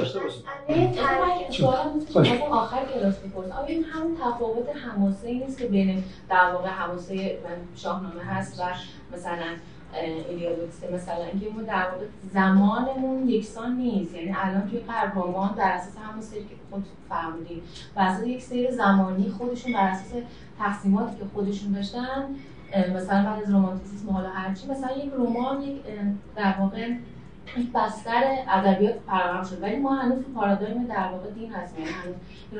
یعنی هنوز من به شدت با شما مخالفم. آره، خب؟ ببین عقب ماندگی مسئله عقب ماندگی یه پارادایمه. یه, یه پارادایمی که در واقع شکلی میده به تخیل.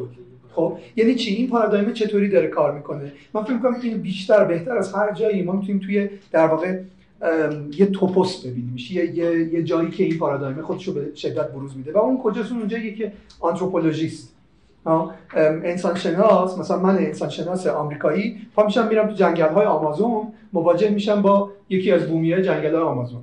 بعد اینه که نگاش می‌کنم نمیگم بهش که تو یه شکل متفاوتی از انسان بودن در جهان رو داری practice می‌کنی داری در واقع این کار رو انجام میدی یه جور دیگه ای از انسان بودن در میگم تو یه version قدیمی من. یعنی هم مکانی ما یکسان بودن ما در روی سطح در واقع جهان در روی سطح globe این باعث نمیشه که من فکر کنم که خب ما همزمان هم هستیم دیگه. من نهایتا رو همش به عنوان یه version قدیمی از خودم توضیح میدم. این فرایند توضیح داده شدن به مثابه یک version قدیمی از انسان اروپایی دقیقا چیزیه که خب ما مثلا تو فرآیند استعمار درونیش کردیم دیگه. یعنی فرایند مثلا شکلگیری دقیقا این سوژه مدرن ایرانی رو نگاه کنید. سوژه که به میزان زیادی قبول کرده که من در زمان عقبم. و هیچ وقت دوزاریش نیفتاده که خب این که در زمان این که در زمان عقبم خب من الان چیکار کنم با این که من صاف رو به روی تو وایسادم حالا پس اینا در واقع های متفاوتیه که ما می‌تونیم به این مفهوم ادبیات جهان فکر کنیم. پس چیزی که داشتم می‌گفتم بود که اولین اتفاق اینه که پس ادبیات جهان ادبیات همه جهان نیست. ادبیات جهان یک نهاد تاریخی تاریخ مشخصی داره و در این تاریخ قابل فهمه. پس امروز ما اگر بخوایم حالا یکی از سوالایی که مطرح میشه دقیقا اینه. مثلا شما بیاین غزل رو بهش فکر کنید خب جغرافی فرهنگی خیلی گسترده ای داره هنوز مثلا چه می‌دونم شما احتمالاً همه شما یکی دایی عموی خاله ای چیز داریم معمولا دایی و عمو خاله و عمه کمتر. ها که حتما غزل میگه. اون مؤخره بهتی اخوان سادس به از این اوستا دقیقا همین میگه دیگه. میگه ما قربانی بیماری هستیم. بیماری شعر همه شعر میگن. حالا ولی بعد جالب ترین قسمتش اینه که این بیماری ما نیست فقط. یعنی شما تو جهان عرب زبان هم بری همینو می‌بینی. یه مقاله خیلی جالب. امیل الکلای شاعر آمریکایی داره راجع به در واقع ادبیات حوزه لوان و میگه شما بیا مثلا برو تو تمام این حوزه لوان می‌بینی آقا همه این این اما همه های ما دارن شعر میگن. همه دارن غزل می‌نویسن. ها؟ ولی این در واقع هیچ جایی در ادبیات جهان نداره. ها؟ چرا؟ چون دقیقا این فرم بر ادبیات جهان ناخواناست. ادبیات جهان نمی‌تونه اینو بخونه. غزل یک جا وارد ادبیات جهان شده. یک جا. غزل معاصر در واقع. غزل به عنوان در واقع به عنوان کنون ادبیات شرقی وارد ادبیات جهان شده. ولی کنون مسئلهش چیه؟ کلاسیک ها مسئلهشون چیه؟ کلاسیک ها خارج از زمان قرار گرفتن. کلاسیک کلاسیک تعریفش یعنی چی؟ کلاسیک یعنی اون چیزی که در همه زبان ها برای همه فرهنگ ها ادبیات محسوب می شود پس هومر کلاسیکه در این معنا که فرقی نمی‌کنه که هر جای دنیا باشی در هر جای زمان باشی می‌تونی هومر بخونی و ازش لذت ببری. حافظ همین وضعیت رو پیدا کرده نمی‌دونم. فردوسی همین وضعیت پیدا کرده. طبیعتا کلاسیکای که از دارن در از تاریخ غرب در میان جهانگیری بیشتری دارن. ولی از اون طرف غزل غزل در زبان در واقع انگلیسی یه جا تونسته تبدیل بشه به یه چیزی که تونسته تاثیر بذاره روی محیط اطرافش. و اون یه شاعر آمریکایی به اسم آقا شاهد علی. آقا شاهد علی شاعر آمریکاییه که در واقع کشمیریه ولی خب آمریکاییه چون فقط در واقع در زبان انگلیسی نوشته و اینا. و غزل کلاسیک می نویسه به انگلیسی. واقعا موضوع مقفا تر تمیز در میاره با ردیف از اول فلا اینا مردم اخیرا. ولی اون آدمی بوده که حالا مثلا ما اگه بیم تاریخ ادبیات معاصر آمریکا رو نگاه کنیم می‌بینیم که آقا شاهد علی آدمی بوده که تونسته تاثیر بذاره روی اطراف خودش به این معنی که آدریان ریش هم غزل نوشته. به این معنی که نمی‌دونم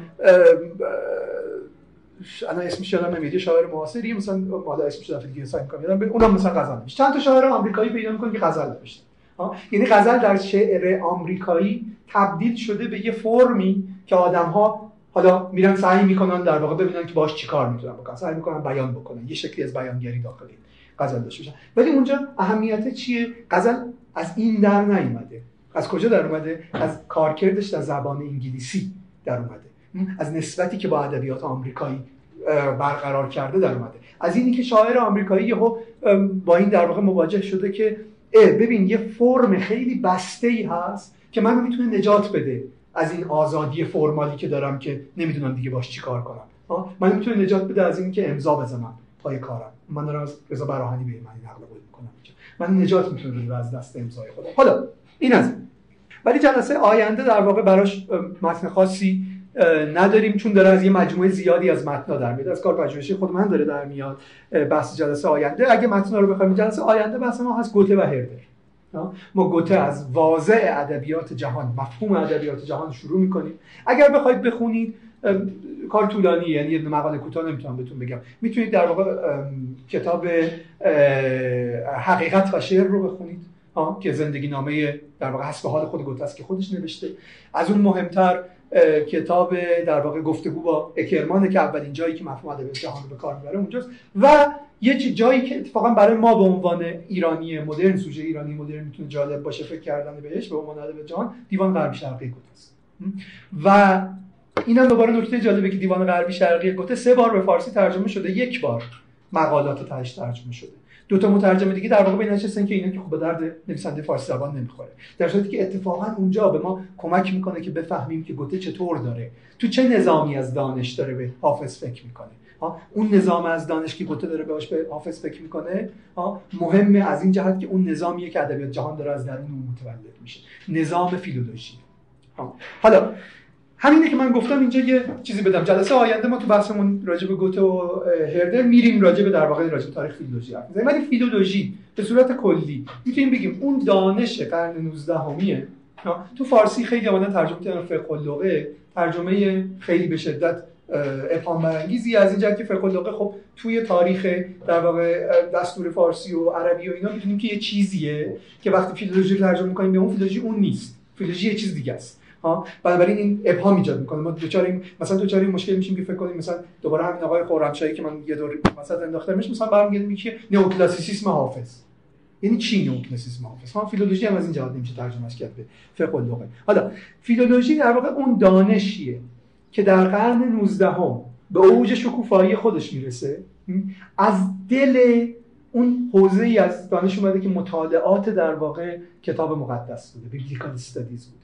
از اونجا در اومده. اولین در واقع کرسی های ادبیات عربی و ادبیات عبری در کلیساها در واقع تاسیس شدن توی قرن ها. فیلولوژی داره از اونجا در میاد. فیلولوژی بعد در قرن 19 هم به اوج خودش می‌رسه. اون دانشیه که می‌تونیم بگیم توی قرن بیستم میاد تقسیم میشه به چند تا حوزه دانش مختلف که امروز ما اونها رو می‌شناسیم. یکیش ادبیات تطبیقیه. یکیش مطالعات تطبیقی ادیانه. یعنی اگر شما به تو قرن 19 هم نگاه کنین می‌بینیم مثلا ارنست رنان که داره می‌نویسه هم راجع به ادبیات داره حرف می‌زنه هم راجع به دین داره حرف می‌زنه هم راجع به اقتصاد داره حرف می‌زنه تاریخ فرهنگی به صورت کلی داره حرف هم راجع به تاریخ نژاد داره حرف می‌زنه. یک چیز یه حوزه دانش دیگه که از در واقع فیلولوژی در اومده مطالعات فولکلور. دوباره ما وقتی میریم سراغ هردر با این مواجه میشیم که هردر یه folklorist ه داره جمع می‌کنه داره ballad جمع می‌کنه نمی‌دونم داستان جمع می‌کنه های آلمانی برادران گریم دارن افسانه ها رو جمع می‌کنن تمام اینا درسته؟ یه قسمتش پس ادبیات تطبیقی اون چیزی که شده ادبیات تطبیقی مطالعات تطبیقی ادیان مطالعات فولکلور و خود تاریخ به مثابه یک دیسیپلین. تاریخ به مثابه یک دیسیپلین داره به میزان زیادی از دل philology در میاد. تاریخ به یک دیسیپلین کجا شکل گرفته؟ با رنکه شکل می‌گیره دیگه؟ با لئوپولد فون رنکه شکل می‌گیره؟ قرن 19 هم شکل می‌گیره. که یه اصل رمانتیک رو بیان می‌کنه رنکه اصلی که ما جلسه آینده جزء بحث اصلیمون خواهد بود. و اون اصل چیه؟ اونی که رنکه اینطوری میگه. میگه تمام زمانها تمام ادوار در یک ساعت در برابر خدا ایستادن یعنی چی؟ یعنی اینکه من اگر بخوام ادبیات فارسی رو مطالعه کنم نمی‌تونم با معیار در واقع معیارهای یونیورسال مثلا ادبیات فرانسوی برم سراغش. با معیارهای یونیورسال ادبیات نمی‌دونم کلاسیسیسم فرانسوی برم سراغش. من اگه بخوام ادبیات فارسی رو مطالعه کنم باید در تاریخ درون ماندگار خودش مطالعهش بکنم. این دوباره چیزیه که داره اتفاقا دقیقا تئوریسین اصلی این قضیه هرده داره از دل هرده. یعنی شکلگیری ادبیات های ملی رو داریم ما اینجا. شکلگیری مفهوم ادبیات های ملی فرانسه بود دقیقاً در مقابل. دقیقاً. دقیقاً راجع به این بحث می‌کنیم. هفته آینده پس بحث ما راجع به این دو تا شخصیت گوته و هردر حالا در مورد گوته گفتم می‌تونید این دو تا رو بخونید این سه تا کتاب بخونید در مورد هردر متاسفانه به فارسی تقریبا چیزی نداریم. ولی اونایی که انگلیسی می‌خونین یا اگه آلمانی کسی می‌خونه می‌تونید خب مستقیم بخونید ولی اون کتاب ترجمه شد. آره آره اون ریشه رمانتیسم و نمی‌دونم اینا آره ترجمه شده. نه در مورد تاریخ دو اندیشمند بیکو و هرده. یه بخش کاملش در مورد هرده. یه ماه چاپ شده. ما اون نیدم آره آره که ویکو و هردر فهم دوباره حالا ما وقتی میریم روی اریش اویرباخ و ویکو هم برمیگردیم در مورد هردر کتابایی که مهم میشه توی بحث ما اینجا یکی روح شعر عبریه اسمش در واقع انگلیسی ترجمه کرده Spirit of Hebrew Poetry. یکی دیگه هم رساله درباره منشأ زبانه این دوتا مطلب هرده برای ما مهم میشه تو این کلاس رجبش حرف جلسه بعد جلسه سوم میریم سراغ یه فیگور ادبی خیلی مهم که در واقع به میزان زیادی هم بویژه توی حوزه زبان فارسی ناشناخته است. تو حوزه زبان انگلیسی هم حتی به میزان زیادی ناشناخته است. فقط یه دونه کتاب شناخته میشه. اریش اوهرباخ. اریش اوهرباخ کسیه که داره مستقیم از دل این تاریخ رمانتیک پژوهش ادبی در میاد. در واقع به عنوان مثلا جزء این تو این تاریخ های پدران پسران به عنوان پدر ادبیات تطبیقی میشناسنش. کسیه که یه واکنش خیلی جدی در برابر متد تطبیقی زمان خودش داره که با لو اشپیتزر و فوسلر و نمی‌دونم اینا داره شناخته میشه که در واقع در برابر تطبیق های اونا میاد مسئله تطبیق تاریخی رو می‌ذاره مسئله دوباره همین این چیزی که داره در واقع از همون دل اون تفکر رمانتیک در میاره. و در واقع کسیه که الشوباخ از این نظر مهمه که در واقع اون جریان در واقع جریان مهم دو تا جریان مهمی که توی این کلاس ما بهشون برمیگردیم جفتشون دارن یه جورایی از دل شاگردای اورباخ در میان سعید و جیمسون. دو تا متفکر خیلی مهمی که تاثیر خیلی زیاد دارن می‌ذارن روی فهم امروز ما از ادبیات و دو تا مسیر متفاوت پی، پیگیری کردن در واقع. ولی جفتشون شاگردای اورباخ بودن. توی دانشگاه یک. حالا بعد از اورباخ ما میریم سراغ پاسکال کازانووا. پاسکال کازانووا این اورباخ دوباره به فارسی چیز ترجمه نشده. من تو این کلاس می‌خوام سه تا مقاله از اورباخ رو به ویژه روشون تمرکز بکنم. کتاب مهم اورباخ اونایی که تو که می‌دونین کتاب میمسیسه که عنوان فرعیش هست بازنمایی واقعیت در ادبیات اروپایی که از هومر شروع می‌کنه میاد می‌رسه تا جویس. خانش های متفاوت در واقع موقعیت متفاوت از آدم مختلف داره ما با اون کاری نداریم. ما تو این کلاس با سه تا مقاله از اورباخ سر کار داریم. یکیش یه مقاله است راجع به ویکو اتفاقا ویکو و مسئله روح ملی. یکیش یه مقاله است که اورباخ می نویسه به اسم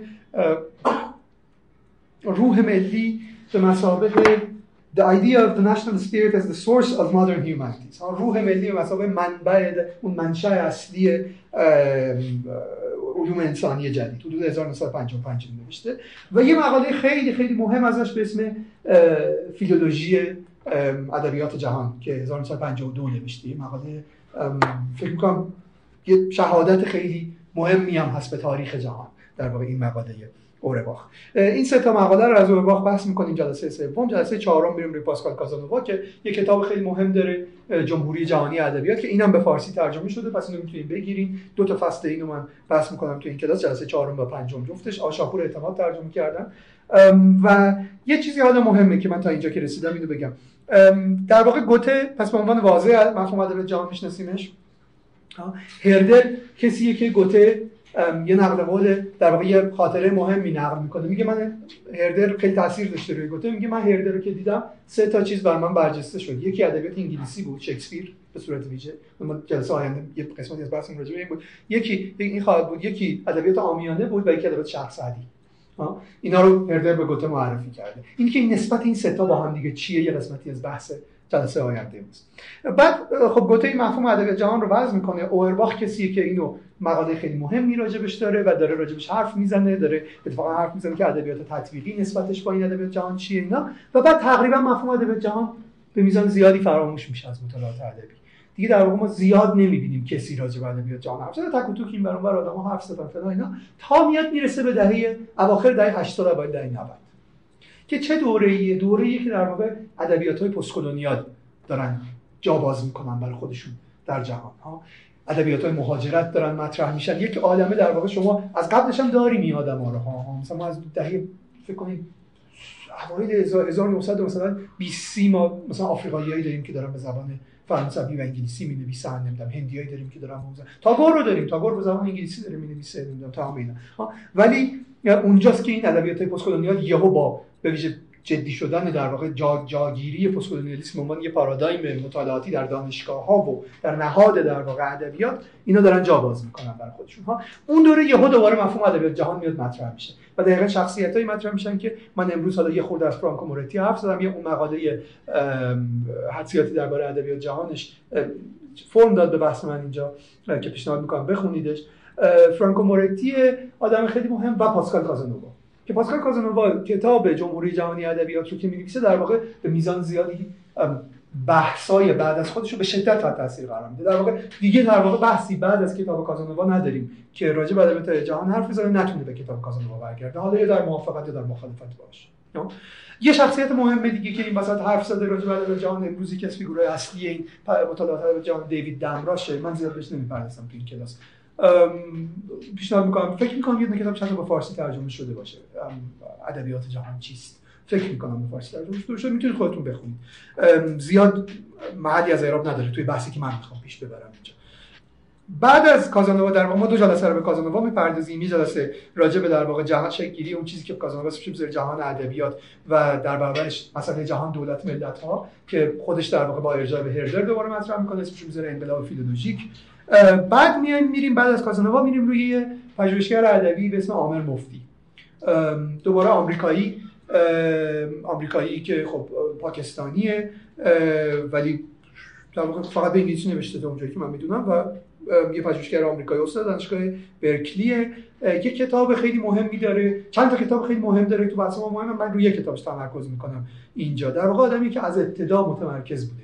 بحث ادبیات جهان از شاگردای سعید بوده کسی بوده که جزء در واقع سعید پژوهای خیلی مهم الان یعنی به ویژه سعید چون می‌دونید که سعید یه میزان زیادی در واقع اورینتالیسم سعید خونده نشده و مبتذل شده. اینجوری شده که ما امروز فکر می‌کنیم که مثلا سعید راجع به این حرف که آیا آقا اینا ما رو بد بازنمایی می‌کنن اینا. که خب آره اونم داره میگه ولی در این حال اورینتالیسم سعید تاریخ فیلولوژی بازخوانی انتقادی تاریخ فیلولوژی. و اون قسمت پروژه سعید کلا انگار فراموش شد عامر مفتی آدمیه که در واقع با از, از اون در واقع پیش زمینه میاد میره سراغ بحث ادبیات جهان. یک کتاب داره سال 2004 نه ببخشید 2016 فکر می‌کنم منتشر شده به اسم Forget English. و عنوان فرقیش هم هست Orientalisms and World Literatures. و راجع به در واقع مکاتب متفاوت اورینتالیستی داره بحث می‌کنه و شکلگیری دوباره ادبیات جهان. یه نقد خیلی جدیه به کازانووا. در واقع ما از کازانووا میریم سراغ اون نقدش. بعد از اون میایم مفتی چیزی رو که مطرح می‌کنه در واقع نسبت ادبیات جهان با تاریخ ترجمه است. و اون ترجمه از چه زبانهایی؟ از اون زبانهایی که حالا بعد از جنگ جهانی در واقع میان میشن چی؟ میان میشن جهان سوم. جلسه هفتم میریم سراغ یه مقاله خیلی مهم از جیمسون که اسمش هست Third World Literature in the Era of Multinational Capitalism ادبیات جهان سوم در زمانه سرمایه‌داری چند ملیتی. اونو من می‌ذارم کنار یه مقاله دیگه از جیمسون به اسم Notes on آره آره آره. نوتس آن گلوبال من اینقدر این مقاله رو اجازه دادم. خیلی مقاله مهمیه. یادداشت‌هایی درباره جهانی شدن به مثابه یک مفهوم فلسفی. و میایم این دوتا مقاله جیمسون رو می‌ذاریم کنار هم دیگه و راجبش بحث می‌کنیم.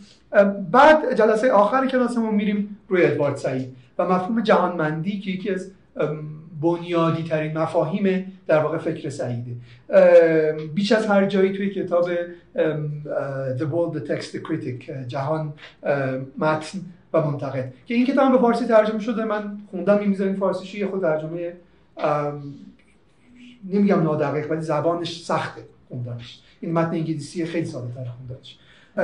از, از اون کتاب سعید در واقع با اون کتاب در واقع با اون بحث سعید راجع به جهانمندی و اینی که پژوهش دقیقا تاریخیه که به ما نشون میده نسبت ما با ادبیات جهان. چیه اونجا؟ کلاس رو میبندیم. این از در واقع طرح کلاس. حالا اصلا در مورد اون تاریخمندی که فرمودید و اینکه در مواجهه با اینکه ما اگر مقایسه بکنیم خود اصلا اینطوری نگاه میشه که خطی نگاه بکنیم به زمان و احساس بکنیم که هر که در غرب بوده و مدرنیته در موردش اتفاق افتاده جلوتر از آنچه که هستش در سایر پیرامون اتفاق افتاده و این سوال شما که پاسخ ندادید و بحث دیگه مطرح شد که حالا اگر این هست یعنی ما اگر اون پیشفرد رو داشته باشیم یعنی خطی باشه مدرنیته اتفاق افتاده باشه تو قبل و ما در پیرامون با اون پیشفرد عقب ماندگی داشته باشیم با اون پیشفرد حالا چه مواجهی باید در مقابله با این اختلاف زمانی داشته باشیم در واکنش به این موضوع؟ شما این سوال مطرح کردید جوابی نداشتید. برای وقتی جالب شد.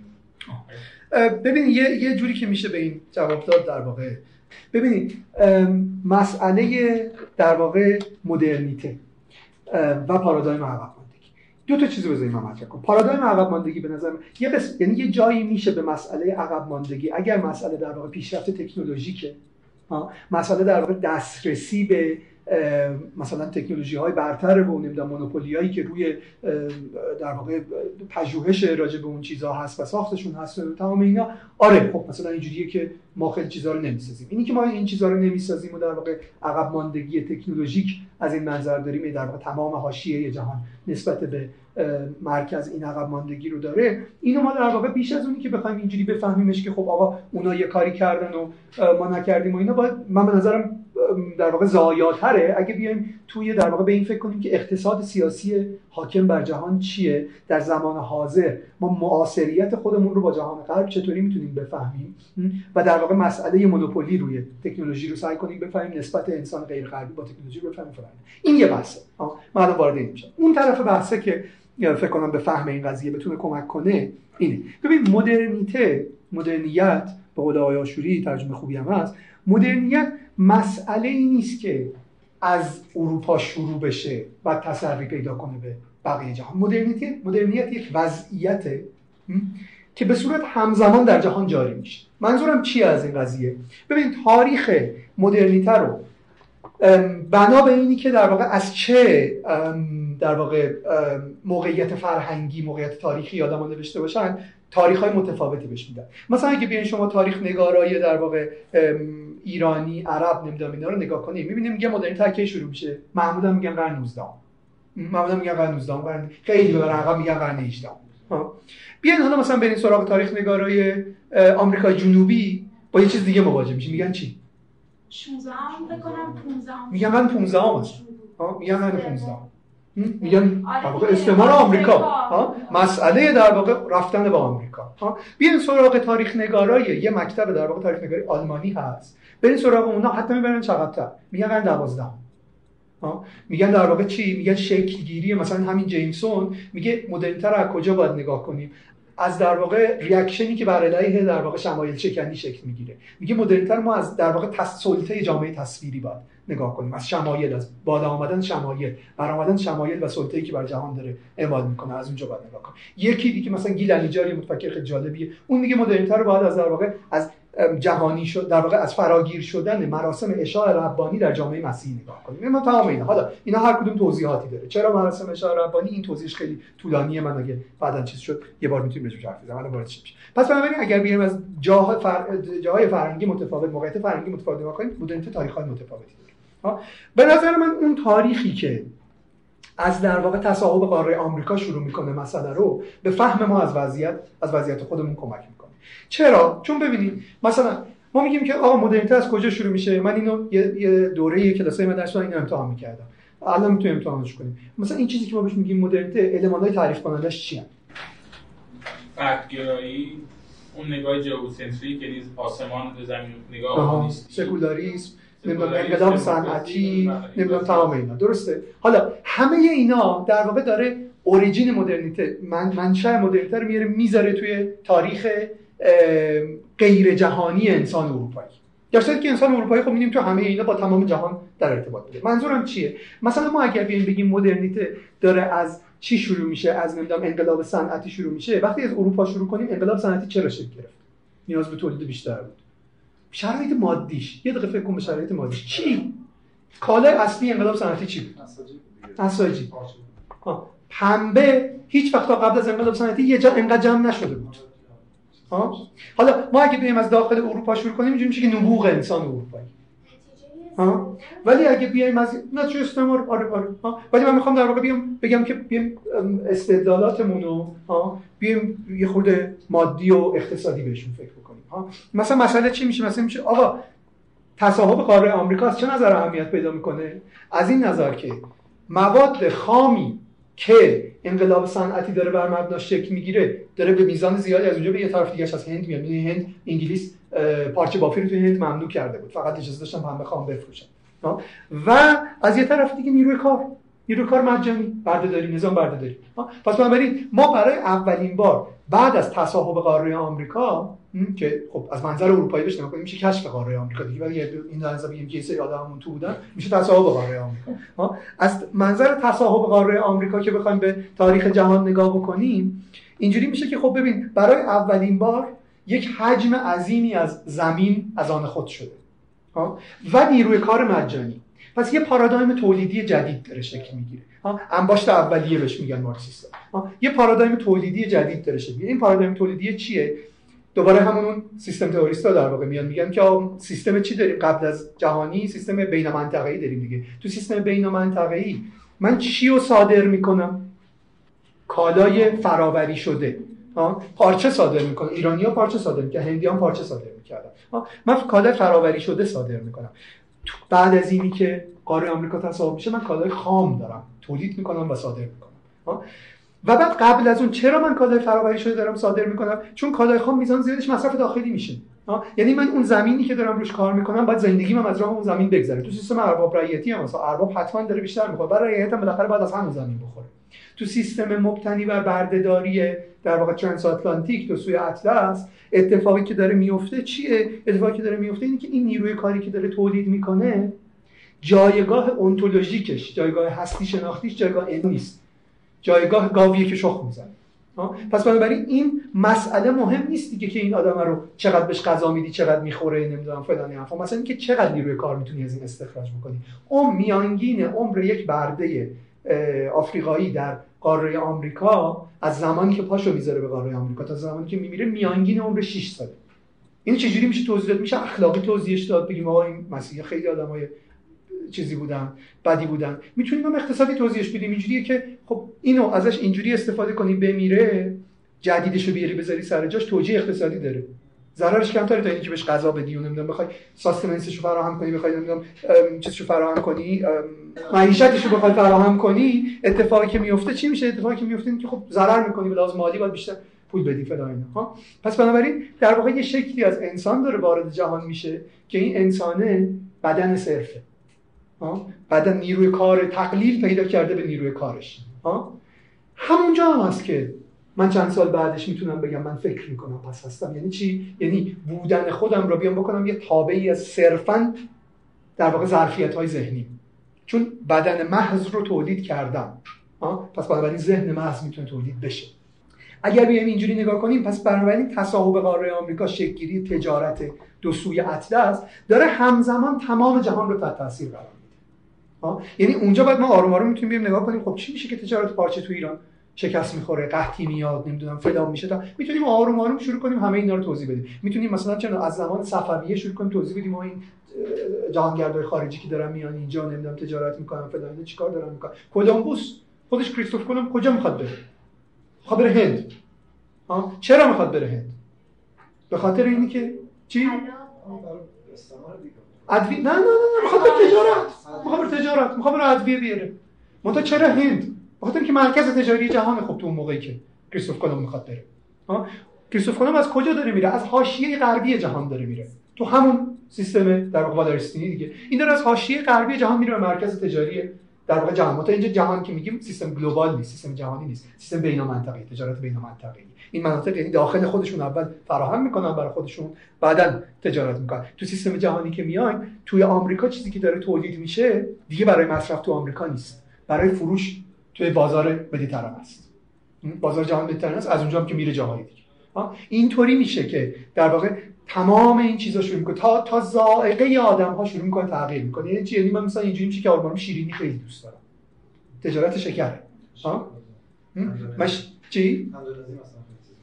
من آروم آروم شروع می‌کنم در واقع از تمام جهان فراورده های متفاوت داره میان توی بازارهای جهانی داره پخش میشه. من اینجوری هم میشه که بعد سریال ترکی ادامه رفتن هم ذائقه من شیرین شده. سریال ترکی اینجوری میره این برابر. پس بنابراین مدرنیته رو اگر بیایم اینجوری بهش نگاه کنیم می‌تونیم بگیم که در سطح در واقع جهان دوباره توی اون سطح بهش نگاه کنیم داره اینجوری انگار یه, یه نیرویی که داره وارد میشه داره میلرزونه بقیه جهان. داره تمام جاهای مختلف تحت تاثیر خودش قرار میده. نسبت انسان حاشیه‌ای با این حالا نسبت آدمیه که خب شکست نظامی خورده سیستم اقتصادیش فرو پاشیده نمی‌دونم توانایی رقابت چرا تجارت پارچه ایران و هند چرا به هم میریزه؟ توانایی رقابت با پارچه انگلیسی نداره. خب پارچه انگلیسی داره با نیروی کار مجانی و نمی‌دونم نیروی کار خیلی خیلی کم درآمد توی خود انگلستان و نیروی کار مجانی برای پنبهش و نمی‌دونم حجم از این پنبه‌ای که داره دیگه اینا داره به تولید میشه. خب قیمتش خیلی کمتره تو بازار جهان هیچ دیگه نمی‌تونه باشه رقابت بکنه. همینطوری همون عین همون پارچه و عین همون شکره رمان هم همونجاست. حالا آقای سپهران یه مسئله خیلی خوبی میگه. میگه آقا وقتی که مثلا تو همین پارادایم عقب ماندگی رو برای ما قابل فهم می‌کنه. میگه مثلا وقتی می ادبیات فارسی توضیح میدن میان میگن که ببین اون موقع ما انقدر عقب مونده بودیم بالزاک و فلوبر و اینا بودن دیگه. ما اونا رو ترجمه نکردیم. چی ترجمه کردیم؟ سه دار ترجمه کردیم. میگه دلیلش چی بود؟ ما ما نمیفهمیدیم دیگه. ما بالزاک و فلوبر و اینا نمیفهمیدیم. بعد بعد خودش جواب خیلی خوب بهش میده. میگه خب این اینجوری فهمیدن. ولی بیا نگاه کن سه تفنگدار تو تمام اروپا پرفروشترین اثر ادبی بود. یعنی چی؟ یعنی اینی که ما سه تفنگدار خوندیم صرفا یه اتفاقی بود. حاصل بازار جهانی کتاب. بازار جهانی کتاب سه تفنگدار آورد تو ایران. از اونجا در واقع شروع شد مسئله اینی که ما چرا اصلا رمان تاریخی داریم؟ مثلا رمان تاریخی چرا اولین فرمیه که رمان داره به خودش می‌گیره توی ایران؟ تمام پس بنابراین مدرنیته رو اگه بیم توی سطح جهانی بهش نگاه کنیم بعد مسئله متفاوت میشه. مثلا اینجا دیگه عقب ماندگی میشه چی؟ به جای اونی که عقب ماندگی روی پارادایم زمان باشه میشه شکست خوردگی توی مکان. میشه توزیع نابرابر مواد در واقع توزیع نابرابر منابع توی مکان. میشه استخراج از جاهای مختلف توزیعش توی جاهای متفاوت. یعنی ما باید دیگه بریم تو سطح اقتصاد سیاسی توزیعش بدیم. یه چیز متفاوتی میشه. ما چه مواجهه‌ای باید داشته باشیم؟ در اگر که این پارادایم باشه حالا شما فرمودید پس عقب با نگاه جغرافیا و حالا عملا با نگاه استعماری میشه بهش نگاه کرد. اگر که قبول داشته باشیم که این عقبماندی هست چه مواجهی باید داشت؟ یعنی ما واقعا اگر قبول کنیم که عقبماندی باید چگونه بتونیم خودمون رو با این تضاد و این من کل حرفایی که زدم این بود که عقب ماندگی رو مثلا که پارادایم بفهمیم بفهمیم که ما در واقع این پارادایم اومدیم درونی کردیم. ها و اینی که اینج... یعنی ما چه مواجهی می‌تونیم داشته باشیم؟ نظر من مواجهه می‌تونه در واقع فکر انتقادی باشه. مثلا دقیقا همین که بیایم بفهمیم که خب من در چه فرایند تاریخی فکر کردم که عقب موندم در صورتی که خب تو زمان عقب موندم در صورتی که خب تو مکان هم ارز بودم با یه آدم دیگه. اینو سعی کنم برای خودم فهمش بکنم. ما نگاه فردگراییمون زمان داره بیشتر حاصل میشه. یعنی ما کم کم فردگراتر میشیم. اون نگاه جوسنتریک آسمانی داره تبدیل به زمین میشه توی سطحی.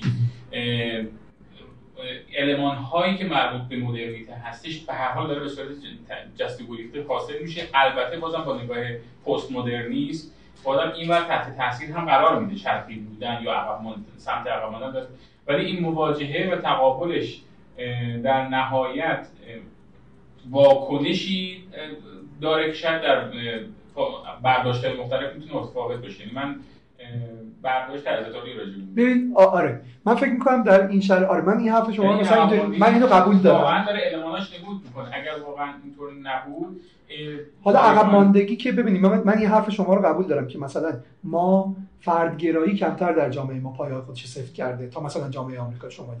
به نظر من البته مثلا نتایج خوبی داره ها. یعنی مثلا آمریکا شمالی خب واقعا در یه سطح غیر قابل زیستن زندگی روزمرهش. یعنی مثلا من با یه آدمی مواجه میشم که مثلا دیروز با هم دیگه گفتیم و خندیدیم فردا صبحش مثلا این آدم رو می‌بینم تو راه رو بعد سعی می‌کنم چه من نبینم مثلا اون نگاه کنه. این میشه فردگیرایی خب؟ من ترجیح میدم توی جامعه زندگی کنم که مثلا آدم چشم منم نگاه کنه سلام بکنیم به هم دیگه. ها پس لزوما پیشرفته به معنای بهتر شدن نیست. حالا ولی از این نظر که آره یه سری در واقع فرآیندهایی هستن. که اینجا انگار هنوز داره سعی می‌کنه داخل در واقع سعی می‌کنه که ناگزیره که وارد اینا بشه اتفاق میفته من این حرف شما رو قبول ولی فکر می‌کنم در واقع وقتی که اگر ما بفهمیم که مسئله عقب ماندگی مسئله در واقع یک شکلی از توضیح وضعیته و واقعا به این معنی نیست که من حتما باید برسم به همه اینا بعد اون موقع من می‌تونم با یه فاصله ای از این شروع کنم به وضعیت خودم اینجوری فکر کنم. مثلا من یه مثال می‌زنم که اضافه بشه مثلا ببین مثلا من تقریبا یه،, یه چیزی مثلا توی جامعه یا در واقع طبقه متوسط سکولار ایرانی هست. اینجوریه که هر اتفاقی که داره میفته در سطح ملی اینو نسبت میده به دولت. خب اینجوریه که آقا بیکاری ببین دولت داره چیکار می‌کنه. آقا نمی‌دونم فلان اینجوری که خب بعد من اگه بیام بفهمم که ببین بیکاری مشکل من تنها نیست که. مشکل ترکیه هم هست مشکل نمی‌دونم مصری هم هست مشکل آمریکا شمالی هم هست مشکل اروپا هم هست ها. بعد من تازه سعی می‌کنم بیام بفهمم که حالا من آنتاگونیسم های سیاسی در واقع زدیت های سیاسی رو چجوری باید جهت بهشون بدم من اگه دشمن به جای اینی که به دشمن واقعی دش... یه دشمن واقعی هست که بیکاری تولید می‌کنه. من اگه بخوام به دشمن به جای دشمن واقعی همش به دشمن فرضی حمله کنم خب دارم هی خودم رو می‌زنم دیگه. می‌دونی؟ یعنی کارکرد قضیه کارکرد فکر انتقادی میشه چی؟ میشه اینی که من بتونم در واقع بشکنم سطح در واقع ایدئولوژی رو که آنتاگونیسم رو داره در واقع گمراه می‌کنه و بتونم در واقع بفهمم چون اولین چیزی که من برای سیاست نیاز دارم یه مفهومی از دشمنه من بتونم بفهمم این دشمن کیه من دارم با کی میجنگم چون احتمالا دارم با آدم اشتباهی میجنگم. پس اولین مرحله اینه که من در واقع بتونم مثلا همین بحث ادبیات جهان به من کمک می‌کنه به جای اینی که مثلا توضیح بدم که آقا رمان ما جهانی نشد به خاطر اینکه ما نهایتا نویسنده هامون همه مقلد بودن بتونم نابرابری در جهان ادبیات رو بفهمم. بعد بفهمم که خب حالا تو این وضعیت من خودم رو چطوری باید بفهمم؟ نسبت خودم رو با این وضعیت چطوری باید بفهمم؟ چون اولین کاری که من باید انجام بدم اینه که در واقع من من کاملا اگه نظر شخصی منه من کاملا به این باور دارم که مهمترین سلاح در واقع استعمارگر ذهن انسان استعمار شده است. و من معتقدم که ذهنیت ما کاملا استعمار شده است. یعنی چی؟ یعنی ما به این فکر می‌کنیم که مثلا چه عقب مونده ما به فکر می‌کنیم که همه چیزمون باید عین مثلا سر تا پا همچنان اروپایی بشه. ما نمی‌دونم مثلا میریم جلو معبر مقبره کوروش کبیر وای میسیم شعار میدیم نمی‌دونم فلان. ما فکر می‌کنیم که دشمنمون پیرزن عراقیه که اومده زیارت نمی‌دونم مثلا امام رضا نمی‌دونم. خب این میشه این میشه یه وضعیت خیلی آشفته چیز دیگه. من برای اینکه اینو بفهمم باید بفهمم که دشمنمون پیرزن عراقی نیست. شما اصلا خودتون به عقب ماندگی قائلید که ما به عقب موندیم. من گفتم ببین اگه مسئله در واقع دسترسی نداشتن به در واقع تکنولوژیه خب آره دیگه آدم نمی‌تونه بگه دیگه. آره مسئله ای هست این وسط دیگه. مثلا تکنولوژی نیست. مثلا نوع زیست نوع اون که ما داریم. آها نه اگه مسئله نوع زیسته من به این دلیل نمی‌تونم راضی بشم که ما عقب مانده ایم که فکر نمی کنم که نوع زیست مثلا آمریکا شمالی آره که امروز مرکز جهان مثلا بهتر از نوع آلمانی خیلی بهتر آره یعنی من فکر می‌کنم که خب ببین من یه مجموعه از تناقض ها دارم. یعنی من فکر می‌کنم اگه مدرنیته مسئله جهانیه پس وضعیت های ملی متفاوت در سراسر جهان تبلور تناقض های متفاوت این وضعیت جهانیه. من یه مجموعه از تناقض دارم باید با اینا کنار بیام. اون یه مجموعه دیگه از تناقض داره باید اونا رو حل پس بنابراین مسئله در واقع نه عقب ماندگی من نمی‌فهمم من می‌فهمم که من در واقع مسئله میشه چی؟ من باید بفهمم در مجموعه چه تناقضایی گیر کردم. این تناقض ها رو باید بشناسم که بتونم در واقع حل کنم بتونم جواب بدم. آره دیگه بخش دیگری سازی عربی که داره ساخته آره آره بتونم تناقضا رو اتفاقی که در فرآیند مدرن شدن دوباره میفته اینه که خب فرم های کلانی که من توشون زندگی می‌کنم یهو میان در واقع ساخته میشن از بالا میان تامین میشن. یعنی مثلا فکر کنم مثلا شکلگیری دولت ملی. تو تقریبا تمام جهان خب؟ اولا که خب راهی نیست. باید دولت ملی شکل بگیره. اگه شکل نگیره کلا این وضعیت از چرخه بازار جهانی کنار میره. از چرخه بازار جهانی کنار میره یعنی چی؟ یعنی اینکه من مثلا دسترسی به مواد غذایی اولیه هم دچار مشکل میشه. پس بنابراین من برای اینی که بتونم بقامو حفظ کنم باید دولت ملی تشکیل درسته؟ ولی وقتی دولت ملی تشکیل میدم بعد من وارد یه فرم حکومتی شدم که تمایزش مثلا با ممالک محروسه اینه که من دقیقا نیاز به هویت دارم. من نیاز به هویت ملی دارم.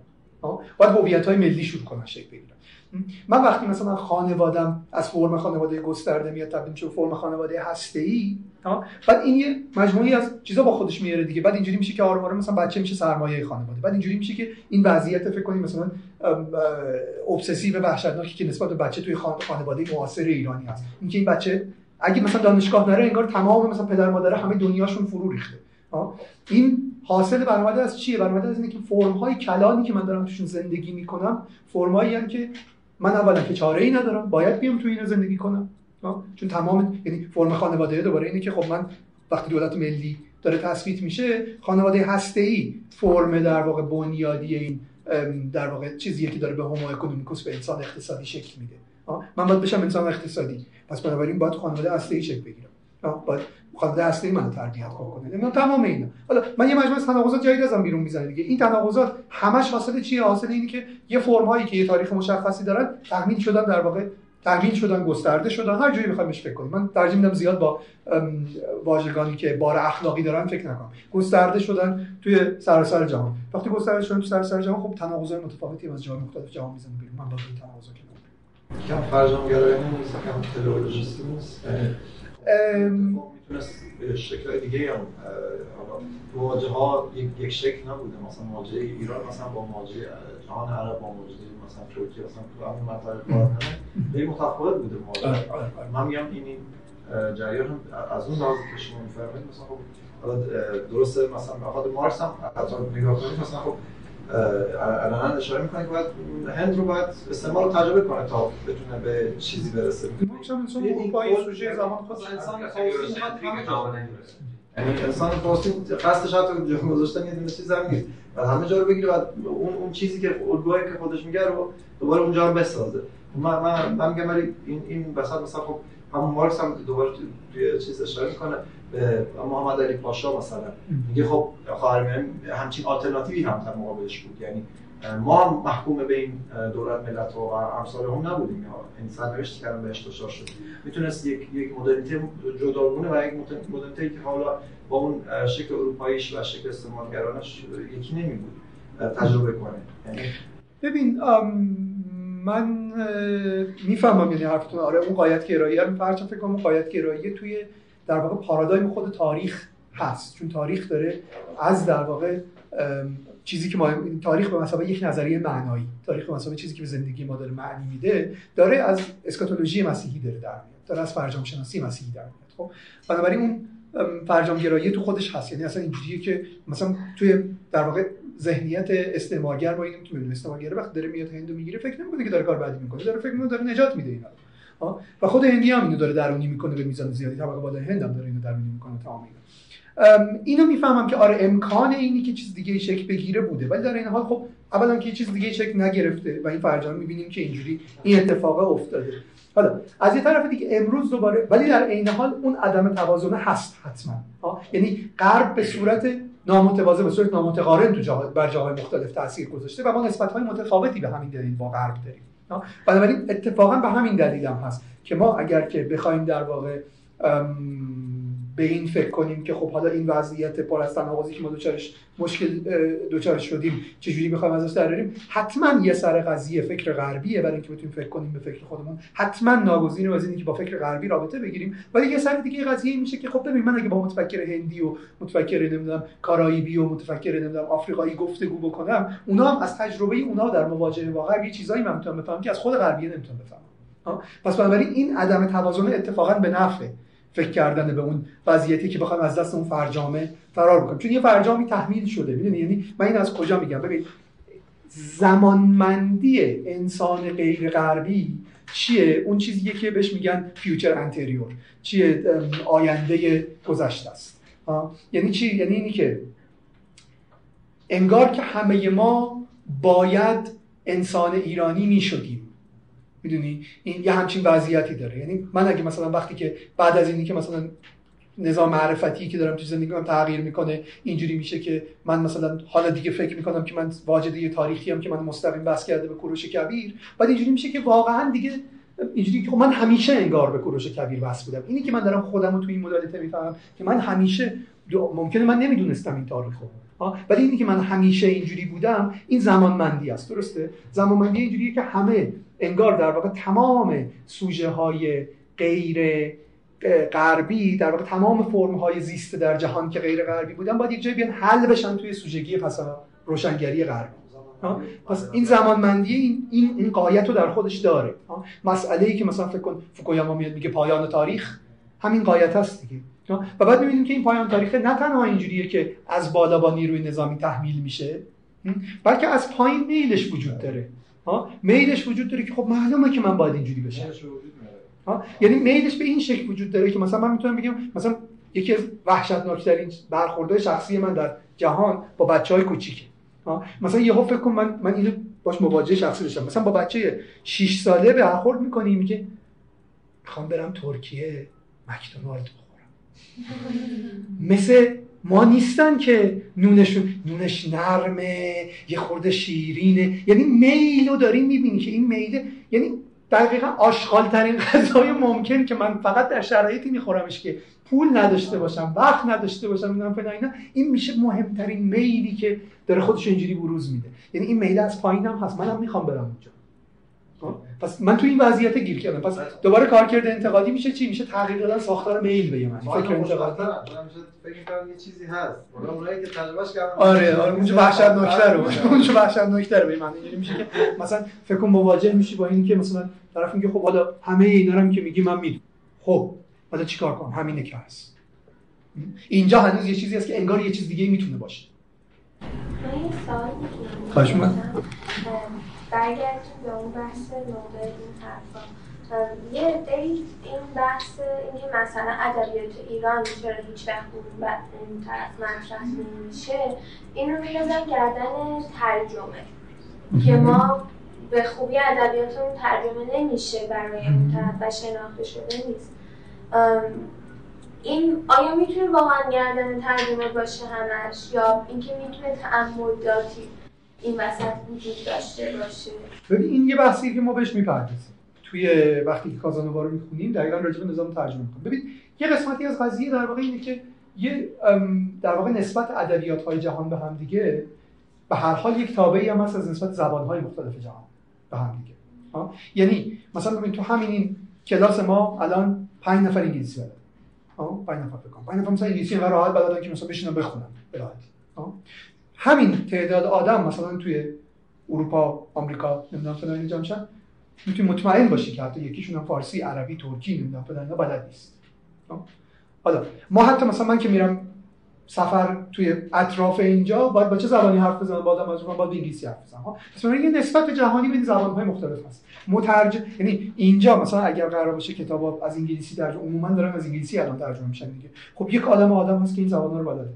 وقتی میری توی جامعه اروپایی جامعه آمریکایی اونی که مترجمیه که می‌تونه این از این زبان رو ترجمه کنه تعدادش اولا خیلی کمتره. یه متخصص دانشگاهی نمی‌دونم فلان این حرفا این میره این ترجمه کنه پس بنابراین میزان کارهایی که داره از زبانهای مرکز به زبانهای حاشیه ترجمه میشه خیلی بیشتر از اون چیزیه که از زبانهای حاشیه به زبان مرکز ترجمه میشه. می‌دونم و مثلا دانشور توی یکی از گفتگوهاش با بهباشی در صحبت می‌کنم یه 11 ترجمه انگلیسی شده از سبزشون و هیچ کدومش به دل من نمیشینه. اینو متوجه هم که این راه اصلا یه تصاوی بینش برقرار نیست و خیلی اون طرف کم بود داریم. اما میگم آیا همش گردن اینه؟ یا بحثای چیزهای دیگه مثل مثلا بحث های سیاسی می‌تونه حاطی نه خب این که هست مسلما مثل اینکه مثلا جایزه نوبل پاسترناک می‌گیره مسلما اینکه مثلا روسیه است تو شرایط تاثیر داره گرفتن پاسترناک اینکه شاملو کاندید شد برای گرفتن جایزه نوبل ولی نگرفت بحث سیاسیش که هست. آره ببین قطعا یه سری المان‌های سیاسی هست. یعنی آره مثلا اینکه پاسترناک در یه زمانی نوبل می‌گیره اصلا بیرق نیست. اینکه مثلا تاگور در یه موقعیتی نوبل می‌گیره اصلا بی نیست. یعنی یه سری قطعا یه سری المان یعنی که اصلا چیز عجیبی هم نیست. یعنی ادبیات یک چیزیه یکی پدیده یکی در این جهان هست و سیاست هم یک چیزی که در این جهان هست و اینا. لزوما با هم نسبت خیلی این پایین همیشه انگار دسترسی نداریم صحبتم اینه که دیده نمیشه که خونده نمیشه. میگم آیا واقعا همش می‌تونه گردن ترجمه باشه؟